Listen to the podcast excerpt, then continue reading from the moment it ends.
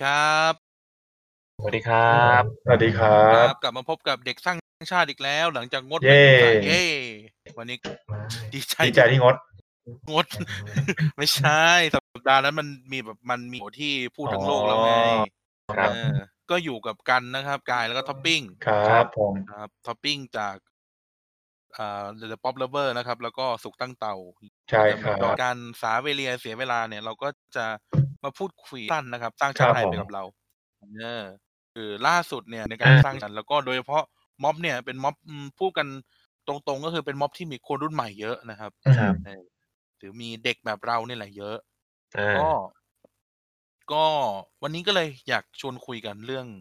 เรื่องม็อบเอออือฮึแต่ว่าไม่ได้อ่าขอฮะคุยเป็นประเด็นเสี่ยงเสี่ยงคุกเสี่ยงตาราง หรือว่าประเด็นแบบวิพากษ์วิจารณ์อะไรนะไม่พูดถึง เออ ก็ วันนี้นะครับ เด็กสร้างชาติสร้างชาติไทยไปกับเรานะครับสามคนนะครับ เด็กชายกันเด็กชายท็อปแล้วก็เด็กชายกายเนี่ย ก็จะมาชวนคุยกันถึง เรียกว่าอะไรดีอะ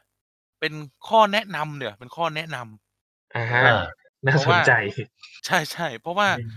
ฐานผู้ฟังรายการเราเนี่ยรายการเด็กสร้างชาติก็จะเป็นแบบคนวัยประมาณเรา แล้วก็รวมถึงเป็นคนที่แบบเข้าร่วมการประท้วงครั้งนี้ด้วยนะครับ ครับ การประท้วงเยาวชนปลดแอกเนี่ยบนแอกบนแอกเออ จึงอะไรนะท็อปที่เขาน้องคนเขาจึงขอทิ้ฟังมาณโอกาสนี้ เออ จึงขอฟังในโอกาสนี้ครับตลกอะเห็นเราได้เป็นแสบจริงเจอที่เสียกันเลย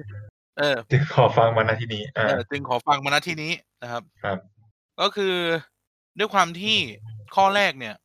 เอ่อเด็กสร้างชาติเนี่ยเราหมายถึงว่าเราเราสมาชิกเด็กสร้างชาติเนี่ย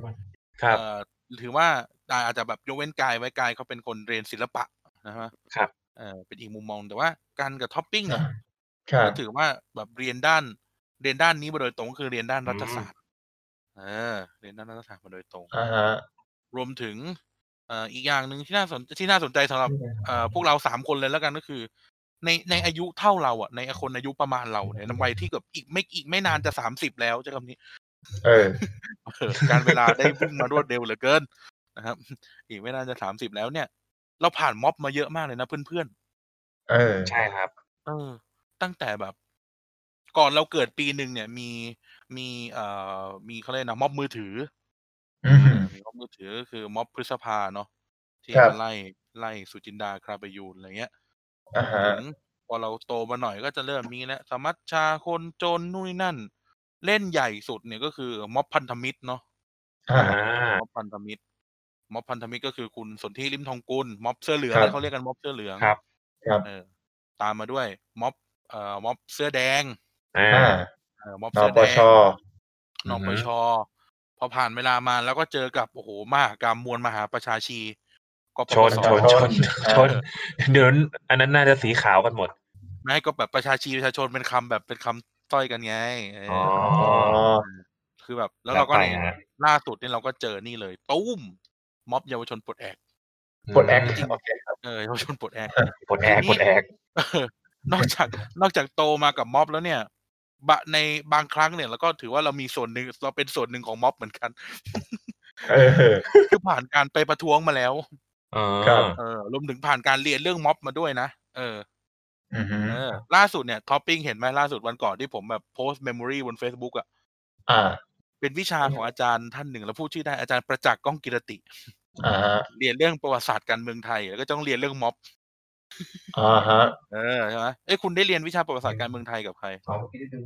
ผมเรียนกับอ่าท่านตุลาการศาลรัฐธรรมนูญครับอาจารย์นักลินในแต่ละอ๋อคนนี้เนี่ยอ่าคนคนที่ยุบพักอนาคตใหม่เนี่ยเป็นเป็นหนึ่งในเสียงแล้วกันต้องบอกเป็นหนึ่งในเสีเอยงอเป็นหนึ่งในเสียง เป็นคนอ่านเป็นคนอ่าน ครับผมเอ นอกจากนั้นเขายังเอาเป็ตันดสิทธิ์พักไทยรักษาชาติด้วยนะเออ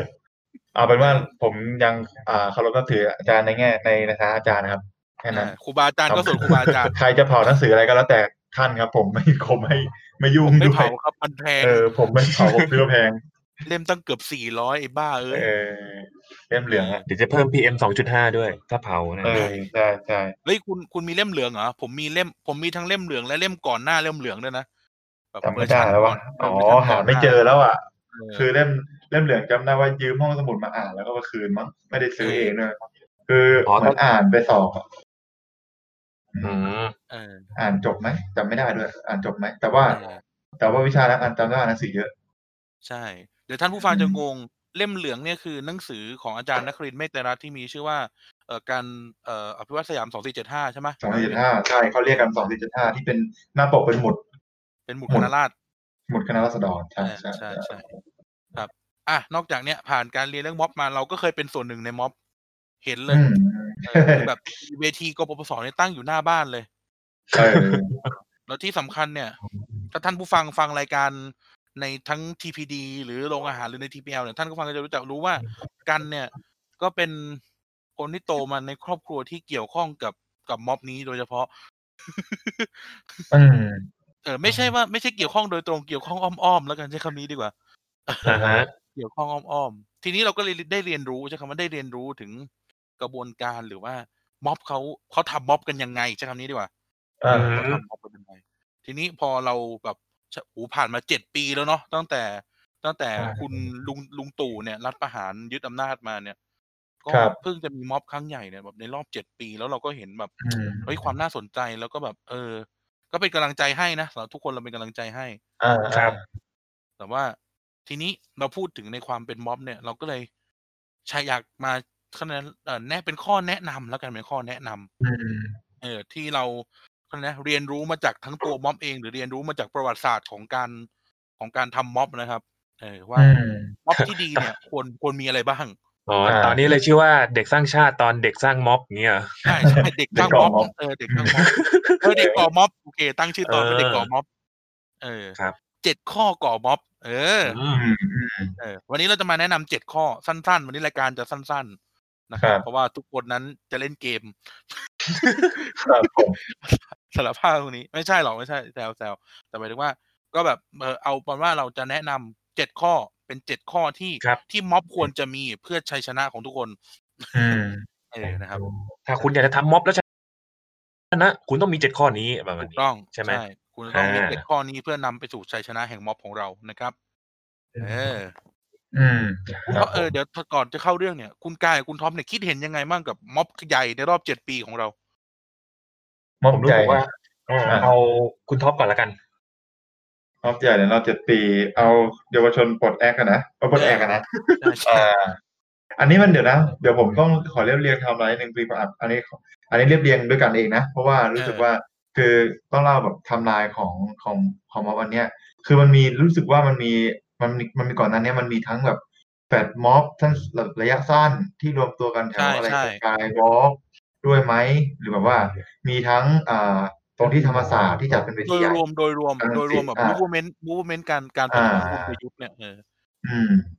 คือผมมองว่าระยะเวลาเจ็ดปีที่ผ่านมา ตั้งแต่ตั้งแต่ตั้งแต่รัฐประหารมาคือ ผมอยากจะแบ่งเป็นสองช่วงอะคือช่วงช่วงที่แบบช่วงที่เขาเป็นรัฐบาลรัฐรัฐคณะรัฐรัฐประหารนะที่เป็นชุดนั้นอะจดชุดก่อนที่จะมีเลือกตั้งอะคอสชคอสชเออคอสชชุดนั้นก่อนอะ คือชุดนั้นมันมันเคลื่อนไหวไม่ได้ มันเคลื่อนไหวแบบว่าแบบนี้ไม่ได้ เพราะว่ามันค่อนข้างที่จะจำกัดไว้อะเขาซับเพรสเนาะเออใช่ พอพอหลังจากที่มีเลือกตั้งขึ้นมาแล้วอะ เออมันถึงมันถึงมีการเคลื่อนไหว แต่จริงๆภาวะอันเนี้ย คือเอาจริงผมต้องขอบคุณตัวเองนะคือตอนอ่อนก่อนอ่านก็เพิ่งเจอเพิ่งเพิ่งรู้หัวข้อแหละคือจำไม่ได้ว่าคือจำไม่ได้ว่าอัด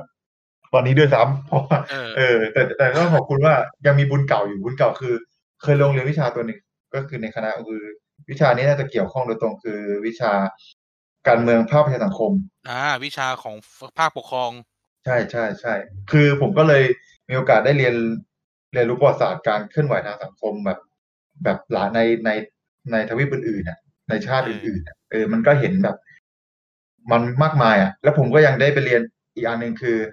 การเมืองและความรุนแรง อ่าอ่าอ่าอ่าอีกตัวหนึ่งที่ที่ที่ที่เคยเรียนเอกสาขาอื่นเรียนไม่ได้นะวิชาพวกเนี้ยอ่าคือเออคือวิชาเคยเคยเรียนอยู่ แต่ก็แต่อย่าคาดหวังกับผมว่าผมจะเป็นความวิชาการมากนะ เอาที่มันมันลงเลยอยู่ในหัวผมตอนนี้แล้วกันเนี่ยแล้วเพราะว่าเพราะว่าหนึ่งหนึ่งคือ เอาเรื่องแรกก่อนเรื่องเรื่องของม็อบอันเนี้ยของของลุงตู่เจ็ดปีเนี่ยผมมองว่าการที่จะการที่จะเคลื่อนไหวอะไรอย่างหนึ่งมันมันเกิดจากภาวะคับข้องหมองใจของคนก่อน อันนี้อันนี้คือมันมีมันมีคำพูดทางวิชาการบอกเลยว่ามันเกิดความคับข้องหมองใจคน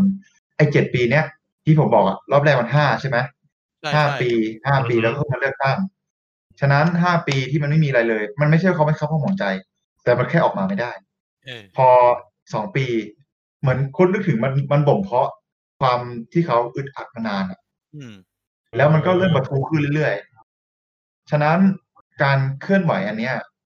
มันมันต้องดูมันต้องดูภาวะสิ่งแวดล้อมประกอบไงที่บอกว่าอย่างที่ผมบอกอะมันมีห้ากับสองรวมกันเป็นเจ็ดเจ็ดปีมันอัดอั้นมากสำหรับคนกลุ่มหนึ่งแล้วกัน คือเราเราเราพูดกันแบบกันในทางการเมืองเราเรียกพวกนี้ว่าเป็น actor คือตัวละครทางทางการเมืองเพื่อให้มันมองดูง่าย คราวนี้ว่า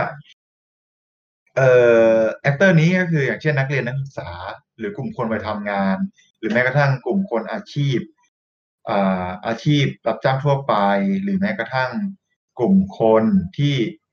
ไม่ได้เป็นแรงงานในระบบ อย่างเช่นราชการหรือพนักงานประจำอืมที่ไม่ได้กระทบกับการมีผลกระทบกับกับกับการที่มีรัฐบาลของลุงตู่เข้ามาอือืมมเออปกครองอะกลุ่มคนที่เขาได้รับความเดือดร้อนเนี่ยมันบ่มเพาะมาเจ็ดปีแล้วไงมันก็เลยเกิดความไอความคับข้องหมองใจอะเขาก็ต้องออกออกมาแสดงออก ฉะนั้น อันเนี้ยผมว่ามันยังไม่สุด อันนี้พูดกันตรงๆกันว่า ภาพที่เห็นนะตอนเนี้ย มันแค่เริ่มอืมันแค่แบบ มันแค่เป็นแพ่งแค่ประทุขึ้นมาเฉยๆแต่ว่าพลังมันอาจจะดูไม่ไม่ไม่ไม่ไม่ไม่ไม่มากเท่าม็อบที่ผ่านผ่านๆมา อันนี้พูดที่พูดเฉพาะม็อบที่เคยเห็นนะ เดี๋ยวจะว่าผมแบบโอ้ยมึงเคยเห็นม็อบเยอะขนาดนั้นเลยเหรอไม่ใช่เอาที่ม็อบที่เราเคยเห็นนะดีกว่า เออ เดี๋ยวจะบอกว่าผมมาเบียวว่าโอ้โหมึงอายุเท่าไหร่เนี่ย เออ แต่ว่า เอาม็อบที่เราเคยเห็นกับตา ว่ามันมีพลังขนาดไหน ที่ทำให้เกิดการเปลี่ยนแปลง เออ อันนี้ก็ถือว่าเป็นพลังอย่างหนึ่งแต่ยังไม่แรงเท่า แรงนี่หมายถึงว่า เอ่อทำให้เกิดความเปลี่ยนแปลงบางอย่างในสังคมอะอืมผมเคยเคยออกเอ่อเด็กช่างชาติครั้งหนึ่งใช่ไหมที่เราบอกว่า การเรียนรัฐศาสตร์ การเรียนรัฐเรื่องศาสนารัฐศาสตร์พุทธเออ ใช่ การเรียนรัฐศาสตร์มันมันเหมือนกับว่าเราเรียนเพื่อศึกษาสังคมด้วยอย่างหนึงเพราะมันเป็นศาสตร์ของสังคม มันเหมือนมันไม่เหมือนวิทยาศาสตร์ที่วิทยาวิทยาศาสตร์ ห้องทดลองคือในแลบของเราคือห้องทดลองคือสังคมครับฉะนั้นการที่เราเห็นเห็นปรากฏการณ์นี้ขึ้นมา เราก็ดูดูมันในมุมมองของเราที่เราอาสาสวมแป้นของนักรัฐศาสตร์เราก็ไม่ใช่เป็นนักรัฐศาสตร์ที่นั่นหรอกเราคือเป็นเด็กที่เรียนรัฐศาสตร์มาเออก็จะมองอีกแบบอืนี้มแบบนี้ เรามองว่ามันไม่มีมันไม่มีพลัง ยังไม่มีพลังมากพอที่จะทำให้เกิดการเปลี่ยนแปลง อะไรบางอย่างที่เขาพยายามขับเคลื่อนครับ อ่าอันนี้อันนี้อันนี้อันนี้ข้อข้อแรกที่เห็นคือว่าจากจากจากภาพรวมนะที่ที่เคลื่อนไหวมา แต่อีกข้อหนึ่งที่ผมรู้สึกว่ามันมันเป็นสิ่งที่ไม่มีจากม็อบอื่นคือเรื่องของช่วงวัยอ่าถ้าสังเกตคือถ้าสังเกตคือช่วงวัยกับม็อบอื่นๆไม่ว่าจะเป็นอ่านปชเอออ่าเสื้อเหลืองพันธมิตรรปปครับสอะไรเงี้ย คุณสังเกตได้ว่าคนที่ไปร่วมส่วนใหญ่ จะเป็น คนที่มีอายุคนทำงานไปแล้วทั้งนั้น หรือแม้กระทั่งผู้สูงอายุ อันนี้เราเห็นเป็นเด็กนักเรียน เด็กอ่านักศึกษา มีคนมาทำงานบางบางส่วน แต่หลักๆที่ภาพที่เราเห็นนะภาพที่เราเห็นเป็นแบบนั้น นั่นคือนั่นคือสิ่งที่เราเห็นว่าเออมันมีความเปลี่ยนแปลงนะม็อบอันนี้คือมีความเปลี่ยนแปลงคือบางคนก็ไปไปเรียกเขาเป็นม็อบอะไรนะม็อบอะไรนะม็อบฟันน้ำนมเออม็อบมิฟังนน้ำนม็อบมมุ้งมิงเออมะม่วงมิ้งอะไรเงี้ยคือ ผมมองว่า คือถ้าถ้ากลุ่มคนหรือหรือเด็กเยาวชนเหล่านี้รู้คือทั้งหมดอะพลังก็มากนะ ไม่ใช่ว่าอืมคุณจะมองข้ามได้ แต่ว่าผมแค่มองว่าวิธีที่เขาเอามาใช้มันอาจจะยังไม่ไม่มี impact เท่าไหร่ อันนี้อันนี้วิเคราะห์แบบยาวๆกันนะเดี๋ยวคุยละเอียดอีกที อันนี้ว่าเออวิธีไม่เท่าไหร่แล้วก็ แล้วก็สิ่งที่เห็นความเปลี่ยนแปลงคือเป็นกลุ่มคนกลุ่มคนที่เข้ามาเป็นเด็กเยาวชนนักศึกษา ซึ่งมันก็เป็นผลกระทบทางด้านของอ่าเทคโนโลยี ทางด้านการศึกษาที่เข้ามา คืออย่างเช่นเรื่อง social network ด้วย อันเนี้ยสำคัญประเด็นเนี้ยไม่พูดไม่ได้ เพราะว่ามันมันมีมันมีผลทำให้เกิดแบบ ถ้าพูดสารศาสตร์คือพลวัตอะทำให้คนแบบอ่าเออออกมาเคลื่อนไหว คุณคุณลองคิดดิในวัยคุณอายุสิบหกสิบเจ็ดสิบแปดผมเห็นเด็กมัธยมออกข่าว ช่องคุณจอมขวัญถามตรงๆอะเรื่องมาชูสามนิ้วเออผูกโบวขาวอะไรเงี้ยเออตอนนั้นคุณทำอะไรอยู่ไปคุณต่ต้อองแถวมีเอออะไรอย่างเงี้ยอืมมันเหมือนกับว่า มันมันทำให้แบบเฮ้ยเด็กรุ่นนี้มันตระหนัก กับภาวะแบบนี้เร็ว แล้วก็ไม่นิ่งเฉย ไม่ยอมถูกกด ไม่เหมือนคนสมัยก่อนที่ถูกโตมาอีกแบบหนึ่ง นั่นคือทำให้เราเห็นว่า เออเด็กไม่ได้ด้อยการเสพข้อมูลข่าวสารไปกว่าเราอืมผมว่ามองว่าอย่างนี้นะเพราะว่าไม่ว่าข้อมูลข่าวสารด้านนั้นจะเป็นทางบวกหรือลบ เด็กสามารถเสพเข้าไปได้โดยตรงแล้วผ่าน social network อืมอันเนี้ยมันก็เลย ทำให้เราเห็นตัวละครก็คือเด็กเยาวชนขึ้นมาทำม็อบแบบนี้ เออพูดกันง่ายครับๆหรือทำทำทำการเคลื่อนไหวแสดงอัตลักษณ์ แสดงเชิงสัญลักษณ์เออบางอย่าง เออ เพื่อเพื่อจะบอกอะไรกับสังคม หรือเพื่อจะเรียกร้อง ข้อเห็นข้อคิดเห็นอะไรบางอย่างอะไรเงี้ยเออมันทำให้แบบอืมอันเนี้ยประเด็นเรื่อง social network ก็ก็เป็นสิ่งสำคัญที่ทำให้ให้เกิดม็อบอันนี้ อืมพูดประมาณสองสามอย่างประมาณนี้ทำให้เห็นภาพรวม ภาพรวมก็อย่างที่บอกแหละ ยังไม่ค่อยมี impact เท่าไหร่ทำความผมนะ แล้วก็รู้สึกครับว่า รู้สึกว่า ยังสามารถไปได้อีก เออ เออ เออเออเอออืมไปได้อีก ไปได้อีกคือเดี๋ยวค่อยคุยต่อเอปอระมาณนี้ เอาเอาอินโทรก่อนครับปะมาณนั้นอืมอ่าฮะอะอะเชิญกายไปต่อครับผม ถ้าถ้าอย่างกายเนี่ยก็คือชีวิตเนี้ยไม่เคยเดินม็อบเลยเว้ยอะไรอย่างเงี้ยอืมเพราะว่ามันอาจจะเป็นเพราะว่าเราเรา เรามีจะมันฟังดูเหมือนอีกนอนแลนนะ แต่เรารู้สึกว่า เออ เดี๋ยว มันก็ปล่อยให้เป็นตามกระบวนการของมันอะไรอย่างเงี้ยครับ ผมกายก็เลยรู้สึกแบบนั้น แล้วก็อืมก็คือที่ผ่านมาเราก็เห็นมันเหมือนกับว่าแบบ คนในบ้านเราอะไอไอช่วงที่แบบตอนเราเด็กๆอะนะไม่ว่าจะเป็นม็อบเสื้อเหลืองหรือหรือ เอ่อกปปสนะฮะ มันก็จะแบบที่บ้านเนี่ยค่อนข้างมีมีส่งผลกับทัศนคติเกี่ยวกับม็อบ ของเราพอสมควรด้วยส่วนหนึ่งอืมอย่างนี้อืมแล้วก็แต่รู้สึกว่าแบบ เราจะรู้สึกว่าแบบ เออ ที่บ้านไปเดินกันแล้ว เราเราเฉยๆแล้วกันเรามีหน้าที่ต้องทำนู่นนี่นั่นอะไรอย่างเงี้ยเราก็เลยแบบ ไม่ได้ไม่ได้แบบไปคลุกคลีอะไรขนาดนั้นนะนะฮะครับผมอ่าอ่าเออ แล้วก็ แต่ว่าพอมายุคนี้แล้วเนี่ย เรารู้สึกว่าเฮ้ยม็อบอะมันเป็นเรื่องที่ใกล้ตัวมากขึ้นอะไรอย่างเงี้ยครับผมมันเริ่มใกล้ตัวมากขึ้นแล้วจากการที่เด็กก็จะว่าไงดีเด็กก็แบบ กล้าแสดงออกมากขึ้น ผมเรียกเด็กยุคนี้เด็กเป็นเด็กที่โตมากับเพลงฮิปฮอปสมัยเนี้ยเอออ่าฮะสังเกตนะ สังเกตเพราะว่าฮิปฮอปยุคเนี้ยมันจะเป็นแบบว่าไม่ไม่ใช่แบบว่าค่อนข้างที่จะเมนสตรีมมากขึ้นแล้วแบบค่อนใส่ข้างที่ใจจะแบบได้แต่มองอะนะเออมันเออแต่อ่าก็ด้วยแหละส่วนหนึ่ง แต่เอาค่อนข้างก็แบบมีค่อนข้างมีความที่แบบว่า เออเออซาเวดมีความที่แบบว่าแบบค่อนข้างที่จะแบบแสดงออกอย่างรุนแรงเออออะไรอย่างเงี้ยครับ ผมมันอาจจะส่งผล ไปถึงตัวตัวแบบคนที่เขาแบบรับสื่อประมาณนี้ด้วยทำให้แบบ ไม่ใช่ก้าวร้าวนะ แค่แบบว่า เออ ก็ความคิดฉันเป็นอย่างเงี้ยพูดตรงฉันอยากขึ้นจะคิดแบบเนี้ยเออเออ พูดตรงขึ้น ไม่ใช่แบบรุ่นเราโตมากับเพลงอกหักอะไรอย่างเงี้ยเอออ่าครับรุ่นเราเออโตมากับแล้วแบมับนจะแบบว่าลองตะและแป๊บ เออ โตมากับเพลงดิจิมอนอย่างเงี้ย แล้วแบบว่าพอเด็กสมัยเนี้ยก็แบบว่ามันมันโลกมันเปลี่ยนไปแล้วเป็นเป็นเจนอ่าอ่าใหม่แล้วเด็กมันก็ครับก ล้าแสดงออกมากขึ้นทำให้เรารู้สึกว่าครับเออ เออว่ะเด็กมันมันน่าจะแบบมีอะไรเปลี่ยนแปลงแน่ๆแต่ว่าน่าจะยังไม่ใช่ตอนนี้อะไรเงี้ยมันมีรู้สึกว่าเรื่องแบบเนี้ยมันมีช่วงเวลาของมันด้วยแหละครับผม แล้วก็เอาแต่ก็คือแบบ เท่าที่เห็นมาก็บางคนก็มีความเข้าใจเกี่ยวกับการเปลี่ยนการปฏิรูปนู่นนี่นั่น ที่ทั้งผิดและถูกอะไรประมาณเนี้ยครับผมแล้วก็แบบ ก็แบบก็ค่อนข้างเป็นห่วงเรื่องนี้กับเด็กๆนะ ว่าแบบเฮ้ยเฮ้ยบางทีแบบความคึกขนองอะบางทีเราเห็นในนั้นนะประมาณสี่สิบเปอร์เซ็นด้วยนะครับผมสำหรับอ่าอ่าสำหรับ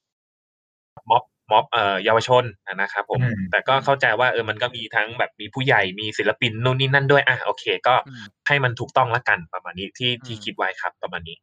อ่าก็หลายอย่างอืมก็เข้าใจได้แหละ ก็อืมก็ในในฐานะที่เราพยายามสร้างสังคมประชาธิปไตยเนี่ย เอ่อบางอย่างมันก็แต่ละคนก็จะมีความคิดเห็นได้ใช้คำว่ามีความคิดเห็นได้ว่าอืมเฮ้ยอันนี้ อันนี้เราโอเค อันนี้เราไม่โอเค เพราะว่าสังคมประชาธิปไตยมันคือสังคมที่ทุกคนจะต้องเอ่อประนีประนอมเพื่อได้สิ่งที่ดีที่สุดอะนะครับอืมอืมอะครับทีนี้ในฐานะที่เราเป็นเขาเรียกนะม็อบเวเทเรียนก็ก็คือเอ่อผู้ผ่านม็อบมาเยอะรวมถึงเห็นการจัดการเลยละเอาพูดตรงๆอะเราประมาณนี้ละกัน ก็เห็นมานะครับ ก็ อย่างให้เป็นเขาเรียกนะ เป็นไกด์ละกันเป็นไกด์ว่า ที่จริงต้องมีอีไนท์รายการแบบเนี้ยอ่าใช่ใช่ที่ใช่ต้องมีหัวหน้าม็อบอืมเออ อะแต่ว่าเราจะมีคำแนะนำให้เจ็ดข้อ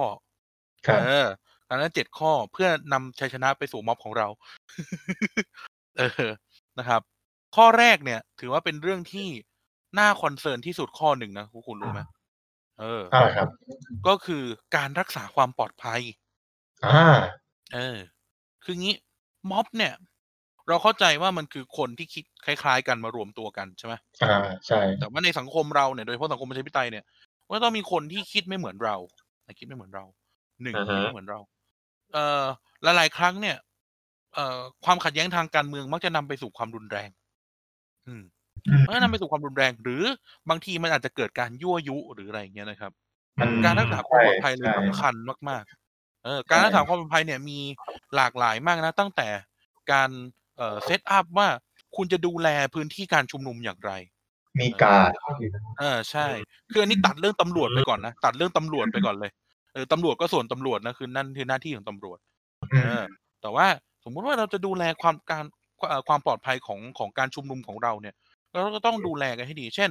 เออเราก็จะต้องเรียนรู้ว่า เออม็อบเราเนี่ย มีทางเข้าออกหนึ่งสองสามสี่ ใช่ไหมครับหนึ่งสองสามสี่อืมอ่าจะจะจัดการการเข้าออกของคนได้อย่างไรอ่าอ่าจัดการการเข้าออกของคนอย่างไรจะคัดกรองยิ่งช่วงนี้มีโควิดด้วยอะคัดกรองเออพวกนี้อย่างไรใช่ไหมใช่อ่านี่เป็นข้อข้อสำคัญจะต้องมีการเซตพื้นที่ขึ้นมาเลยว่าในพื้นที่นี้จะเป็นพื้นที่บัฟเฟอร์หมายถึงว่า มันจะเป็นพื้นที่ที่จะป้องกันอะไรก็ไม่รู้ว่าเป็นแบบเป็นตัวแปร X อะที่แบบอาจจะเข้ามา เออ ไม่ว่าจะมือเกิดที่อะไรสาม ใช่อาจจะเป็นมือที่สามอาจจะเป็นผู้ไม่หวังดี เออ ผู้ไม่หวังดีคนที่อยากใช้ความรุนแรงกับเราอืใช่มไหมเออนี่ใช้คำว่าเราแล้วนะเออผู้ที่อ่าอยากใช้อยากใช้ความรุนแรงกับเราเงี้ยเราก็ต้องดูแลเรื่องนี้ให้ดี เพราะว่าความรุนแรงมักจะนำไปสู่สิ่งเลวร้ายเสมออ่าในเราเห็นมาตลอดในประวัติศาสตร์เรานะครับ ว่าความรุนแรงมักจะนำไปสู่เรื่องเลวร้ายเสมอดังนั้นแล้ว การที่เราจะต้องดูแลอย่างน้อย ป้องกันมันให้ได้มากที่สุด แล้วก็เอ่อพยายามที่ทำให้ความรุนแรงมันเกิดน้อยที่สุดอืม นะไม่ว่าจะเป็นแบบการกระทบกระทั่ง ระหว่าง อาจจะมีม็อบขึ้นมาอีกม็อบหนึ่งอย่างเงี้ยนึกออกไหมเอออ่าฮะม็อบใช่ขึ้นมาเพอีกราะม็ว่าอบมันหไปนึ่งพูดเรื่องข้อคิดเห็นไงมันก็จะมีใช่คนที่เห็นต่างแน่ใช่ๆเออแล้วมันก็จะมีคนที่สุดโต่งพร้อมที่ใช้ความรุนแรงเหมือนกันใช่ก็ต้องเป็นใช่สิ่งที่ต้องระวังนั่นเป็นสิ่งที่ต้องระวัง หรืออืมหรือไปให้มัน เอ่อไปให้มันเข้าไปอีกด้านหนึ่งเราก็ต้องระวังคนของเราด้วย อ่าเออ คืออืมคนหัวร้อนไม่ได้มีแค่อีกฝั่งหนึ่งจะมีฝั่งเราด้วย นะแล้วมีจะมีคนที่แบบคอยยั่วยุใช่ บางทีฝั่งเราเองก็สุดโต่งนั่นแล้ว ก็ต้องระวังเหมือนกันใช่ไหมเราก็ต้องระวังเหมือนกันอืมเออต้องมีอย่างที่ท็อปพูดนะครับ ต้องมีการ์ดเพื่อที่จะคอยจัดการหรือคอยดูแลความปลอดภัยให้ทุกคนอืมใช่ไหมการ์ดก็อาจจะเป็นผู้ชายเออเราพูดอาจจะดูเซ็กซิสเออแต่ว่า เอออือฮึเป็นผู้ชายหรืออาจจะเป็นผู้หญิงก็ได้หรืออะไรก็ได้ที่ทำหน้าที่อาสาสมัครตรงนี้ คอยดูแลทางเข้าทางออก คอยตรวจสอบบริเวณพื้นที่ม็อบใช่ไหมอ่า คอยตรวจสอบบริเวณอืมพื้นที่ม็อบ อ่าตึกสูงแล้วคอยดูอาจจะแบบมีอะไรก็ได้อย่างสมัยม็อบแต่ก่อนมีปาระเบิดใส่กันใช่ไหมอ่าอืมเราต้องคอยดูแลกันไว้ใช่ไหมครับ เราไม่รู้หรอกสุดท้ายแล้วจับมือใครดมไม่ได้ว่าใครทำร้ายเราเอออือมหรือบางทีเราก็ไม่รู้ว่าเราทำร้ายใครแล้วเราก็ต้องระวังกันไว้ก่อนอืมอืม ระวังกันไว้ก่อน มีการอย่างที่บอกครับง่าย ๆ แล้วก็เซตพื้นที่ว่าม็อบเนี่ยเข้าออกได้เฉพาะทางนี้และทางนี้เท่านั้นใช่ไหมเอออืมครับเออใช่ไหมอย่างอายกตัวอย่างสมัยก่อนม็อบม็อบม็อบพันธมิตรม็อบพันธมิตรอ่าที่ลานลานพระรูปอืมนี่ใช้ความทรงจำม็อบพันธมิตรอ่าที่ลานพระรูปเนี่ยก็มีทางเข้าออกแค่สามทางอ่าเออ มีทางออกเข้าออกได้แค่สามทาง เออแล้วก็มีมันมีการ์ดคอยดูแล คอยตรวจคอยอะไรว่าเอ้ยมีใครพกไอ้นู่นไอ้นี่เข้ามาหรือเปล่าอ่าฮะคอยดูแลความสงบเรียบร้อย คอยอืมสเกลหรือคอยดูสอดส่องว่า มีคนเข้ามาป่วนหรือเปล่า เอออืมเออมีคนเข้ามาป่วนหรือเปล่า หรือ ดูอย่างม็อบนปชก็ได้ม็อบนปชนี่การ์ดเขาแข็งแรงมากเลยนะครับผมมีการแบบเอ้ยเซตพื้นที่บริเออร์เซตพื้นที่เช็คมาเลยว่าเอ้ยตรงนี้ตรงนั้นอย่างเงี้ยก็คือ มันก็สามารถที่จะหลีกเลี่ยงหรือเอ่อ ช่วยลดทอนความอันตรายได้อืมถูกต้องใช่แล้วเป็นสิ่งสำคัญเพราะว่าการเมืองเนี่ย โดยเฉพาะประเด็นที่เราประท้วงกันอยู่เนี่ยมันประเด็นที่อ่อนไหวมากนะเออมันเป็นประเด็นที่อ่อนไหวมากใช่แล้วมันนำไปสู่ความรุนแรงได้ง่ายมาก ทุกเราไม่โอเคกับความรุนแรงแล้วแต่ว่า มันก็ยังมีคนอยู่จำนวนหนึ่งแหละ ที่พร้อมที่จะใช้ความรุนแรงเสมอ อืม จริง นี่ยังไม่นับถึงการแบบเขาเรียกนะ การการปราบหรือการสลายการชุมนุมของรัฐเองด้วยนะอืมเออ ดังนั้นแล้วเนี่ย สมมุติว่าสมมุติว่าเราเป็นแกนนำเราก็ต้องคิดแล้วว่า เฮ้ย ถ้าสมมติเกิดเรื่องนี้ขึ้น เราจะมีช่องทางที่ให้ทุกคนหลบหนีได้อย่างไรบ้าง มันดูมันดูมันดูไม่ดีเลยนะการมานั่งคิดเรื่องพวกนี้แต่ว่ามันก็เป็นเรื่องที่ต้องป้องกันไว้ก่อนเอออ่าใช่คใช่รับไหมเราก็ไม่ควรประมาทใช่ไหมว่าเฮ้ยสุดท้ายสมมติอะสมมติเลสเซสุดท้ายถ้าเกิดเกิดการยิงแก๊สน้ำตาขึ้นมาเนี่ย เราจะป้องกันยังไง เราจะหนีกันยังไง หรือเราจะปักหลักกันยังไง เราจะเอ่อ ต่อต้านต่อสู้กับตำรวจยังไงสมมติสมมตินะสมมติ เออ ก็ต้องดูแลเรื่องความปลอดภัยเนี่ยเป็นสำคัญ อืมนะครับ เป็นเรื่องที่อืมเป็นเรื่องที่ต้องต้องดูแลกันหน่อย เพราะว่าอย่างที่ผมสังเกตอย่างที่เอ่ออย่างที่ธรรมศาสตร์เองหรือว่า อย่างที่ที่ล่าสุดเองเนี่ย เราก็เห็นถึงแบบบางทีมันดูค่อนข้างจะค่อนข้างจะน่ากลัวไปนิดนึง เออ น่ากลัวนี่ในความเห็นส่วนตัว มันจะดูแบบเฮ้ยแบบ พื้นที่มันพื้นที่มันดูไม่เปิดโล่งเออ มันเปิดโล่งอืมแล้วมันดูไม่มีการเซตอัพกันให้เรียบร้อยว่าเฮ้ยเออแนวการชุมนุมมันจะต้องเท่านี้ แล้วก็มีคนคอยดูแลทางเข้าทางออกไว้หน่อยอะไรเงี้ยใช่ไหมเอออย่างสมัยก่อนเนี่ย สมัยก่อนเนี่ย บ้านเนี่ยอยู่ตรงม็อบเลยก็คือตรงอโศกใช่ไหมอืมเราก็จะเห็นว่า เราก็จะเห็นว่า เฮ้ยเนี่ย ไอคุณกาดกปปสเนี่ยเขาจะเซตแนวไว้เลยเว้ยว่าเข้าได้แค่ตรงนี้ อ่าอ่าเออเข้าได้แค่แบบเนี่ยช่องเนี้ยเข้าแล้วออกช่องเนี้ยเข้าแล้วออกช่องนี้เข้าแล้วออก แล้วเขาก็จะเซตไว้เลยว่า ตรงเนี้ยมันจะเป็นแนวที่แบบกาดเขาจะทำงานอะหมายถึงว่าเขาจะเดินดูเดินไปเดินมาใช่ไหมแล้วก็แบบครับห่างจากพื้นที่ชุมนุมหน่อยเพื่อแบบเขาจะได้กันไว้ก่อน แล้วที่ชุมนุมเขาจะได้แบบขยับขยายกันทัน เออใช่ไหมอันนี้เล่าเล่าประสบการณ์ให้ฟังนะอย่างอย่างม็อบม็อบตรงอโศกเนี่ย แล้วถ้าเราจำไม่ผิดเนี่ย แนวของการเนี่ยจะอยู่ประมาณแบบ เอ่อเกือบจะถึงตึกเขาเรียกตึกฟิโก้อะเออไม่ท่านเออท่านลองลองลองนึกถึงแล้วกันหรือไอ้นี่ไอ้ร้านไอ้เนี่ยเขาเรียกนะ ร้านเคนร้านไอ้ร้านเคนชินอิซากายะปะวะตรงนั้นน่ะเออเออเออตัวโสเคนดชินเออมันชื่อเออเคนชินอืมเออกาดเขาจะอยู่ประมาณนั้นน่ะ เพื่อที่จะอ๋อเพื่อที่จะเว้นระยะให้คนน่ะ ให้คนได้มีสเปซระหว่างทางเข้าทางออกใช่ไหม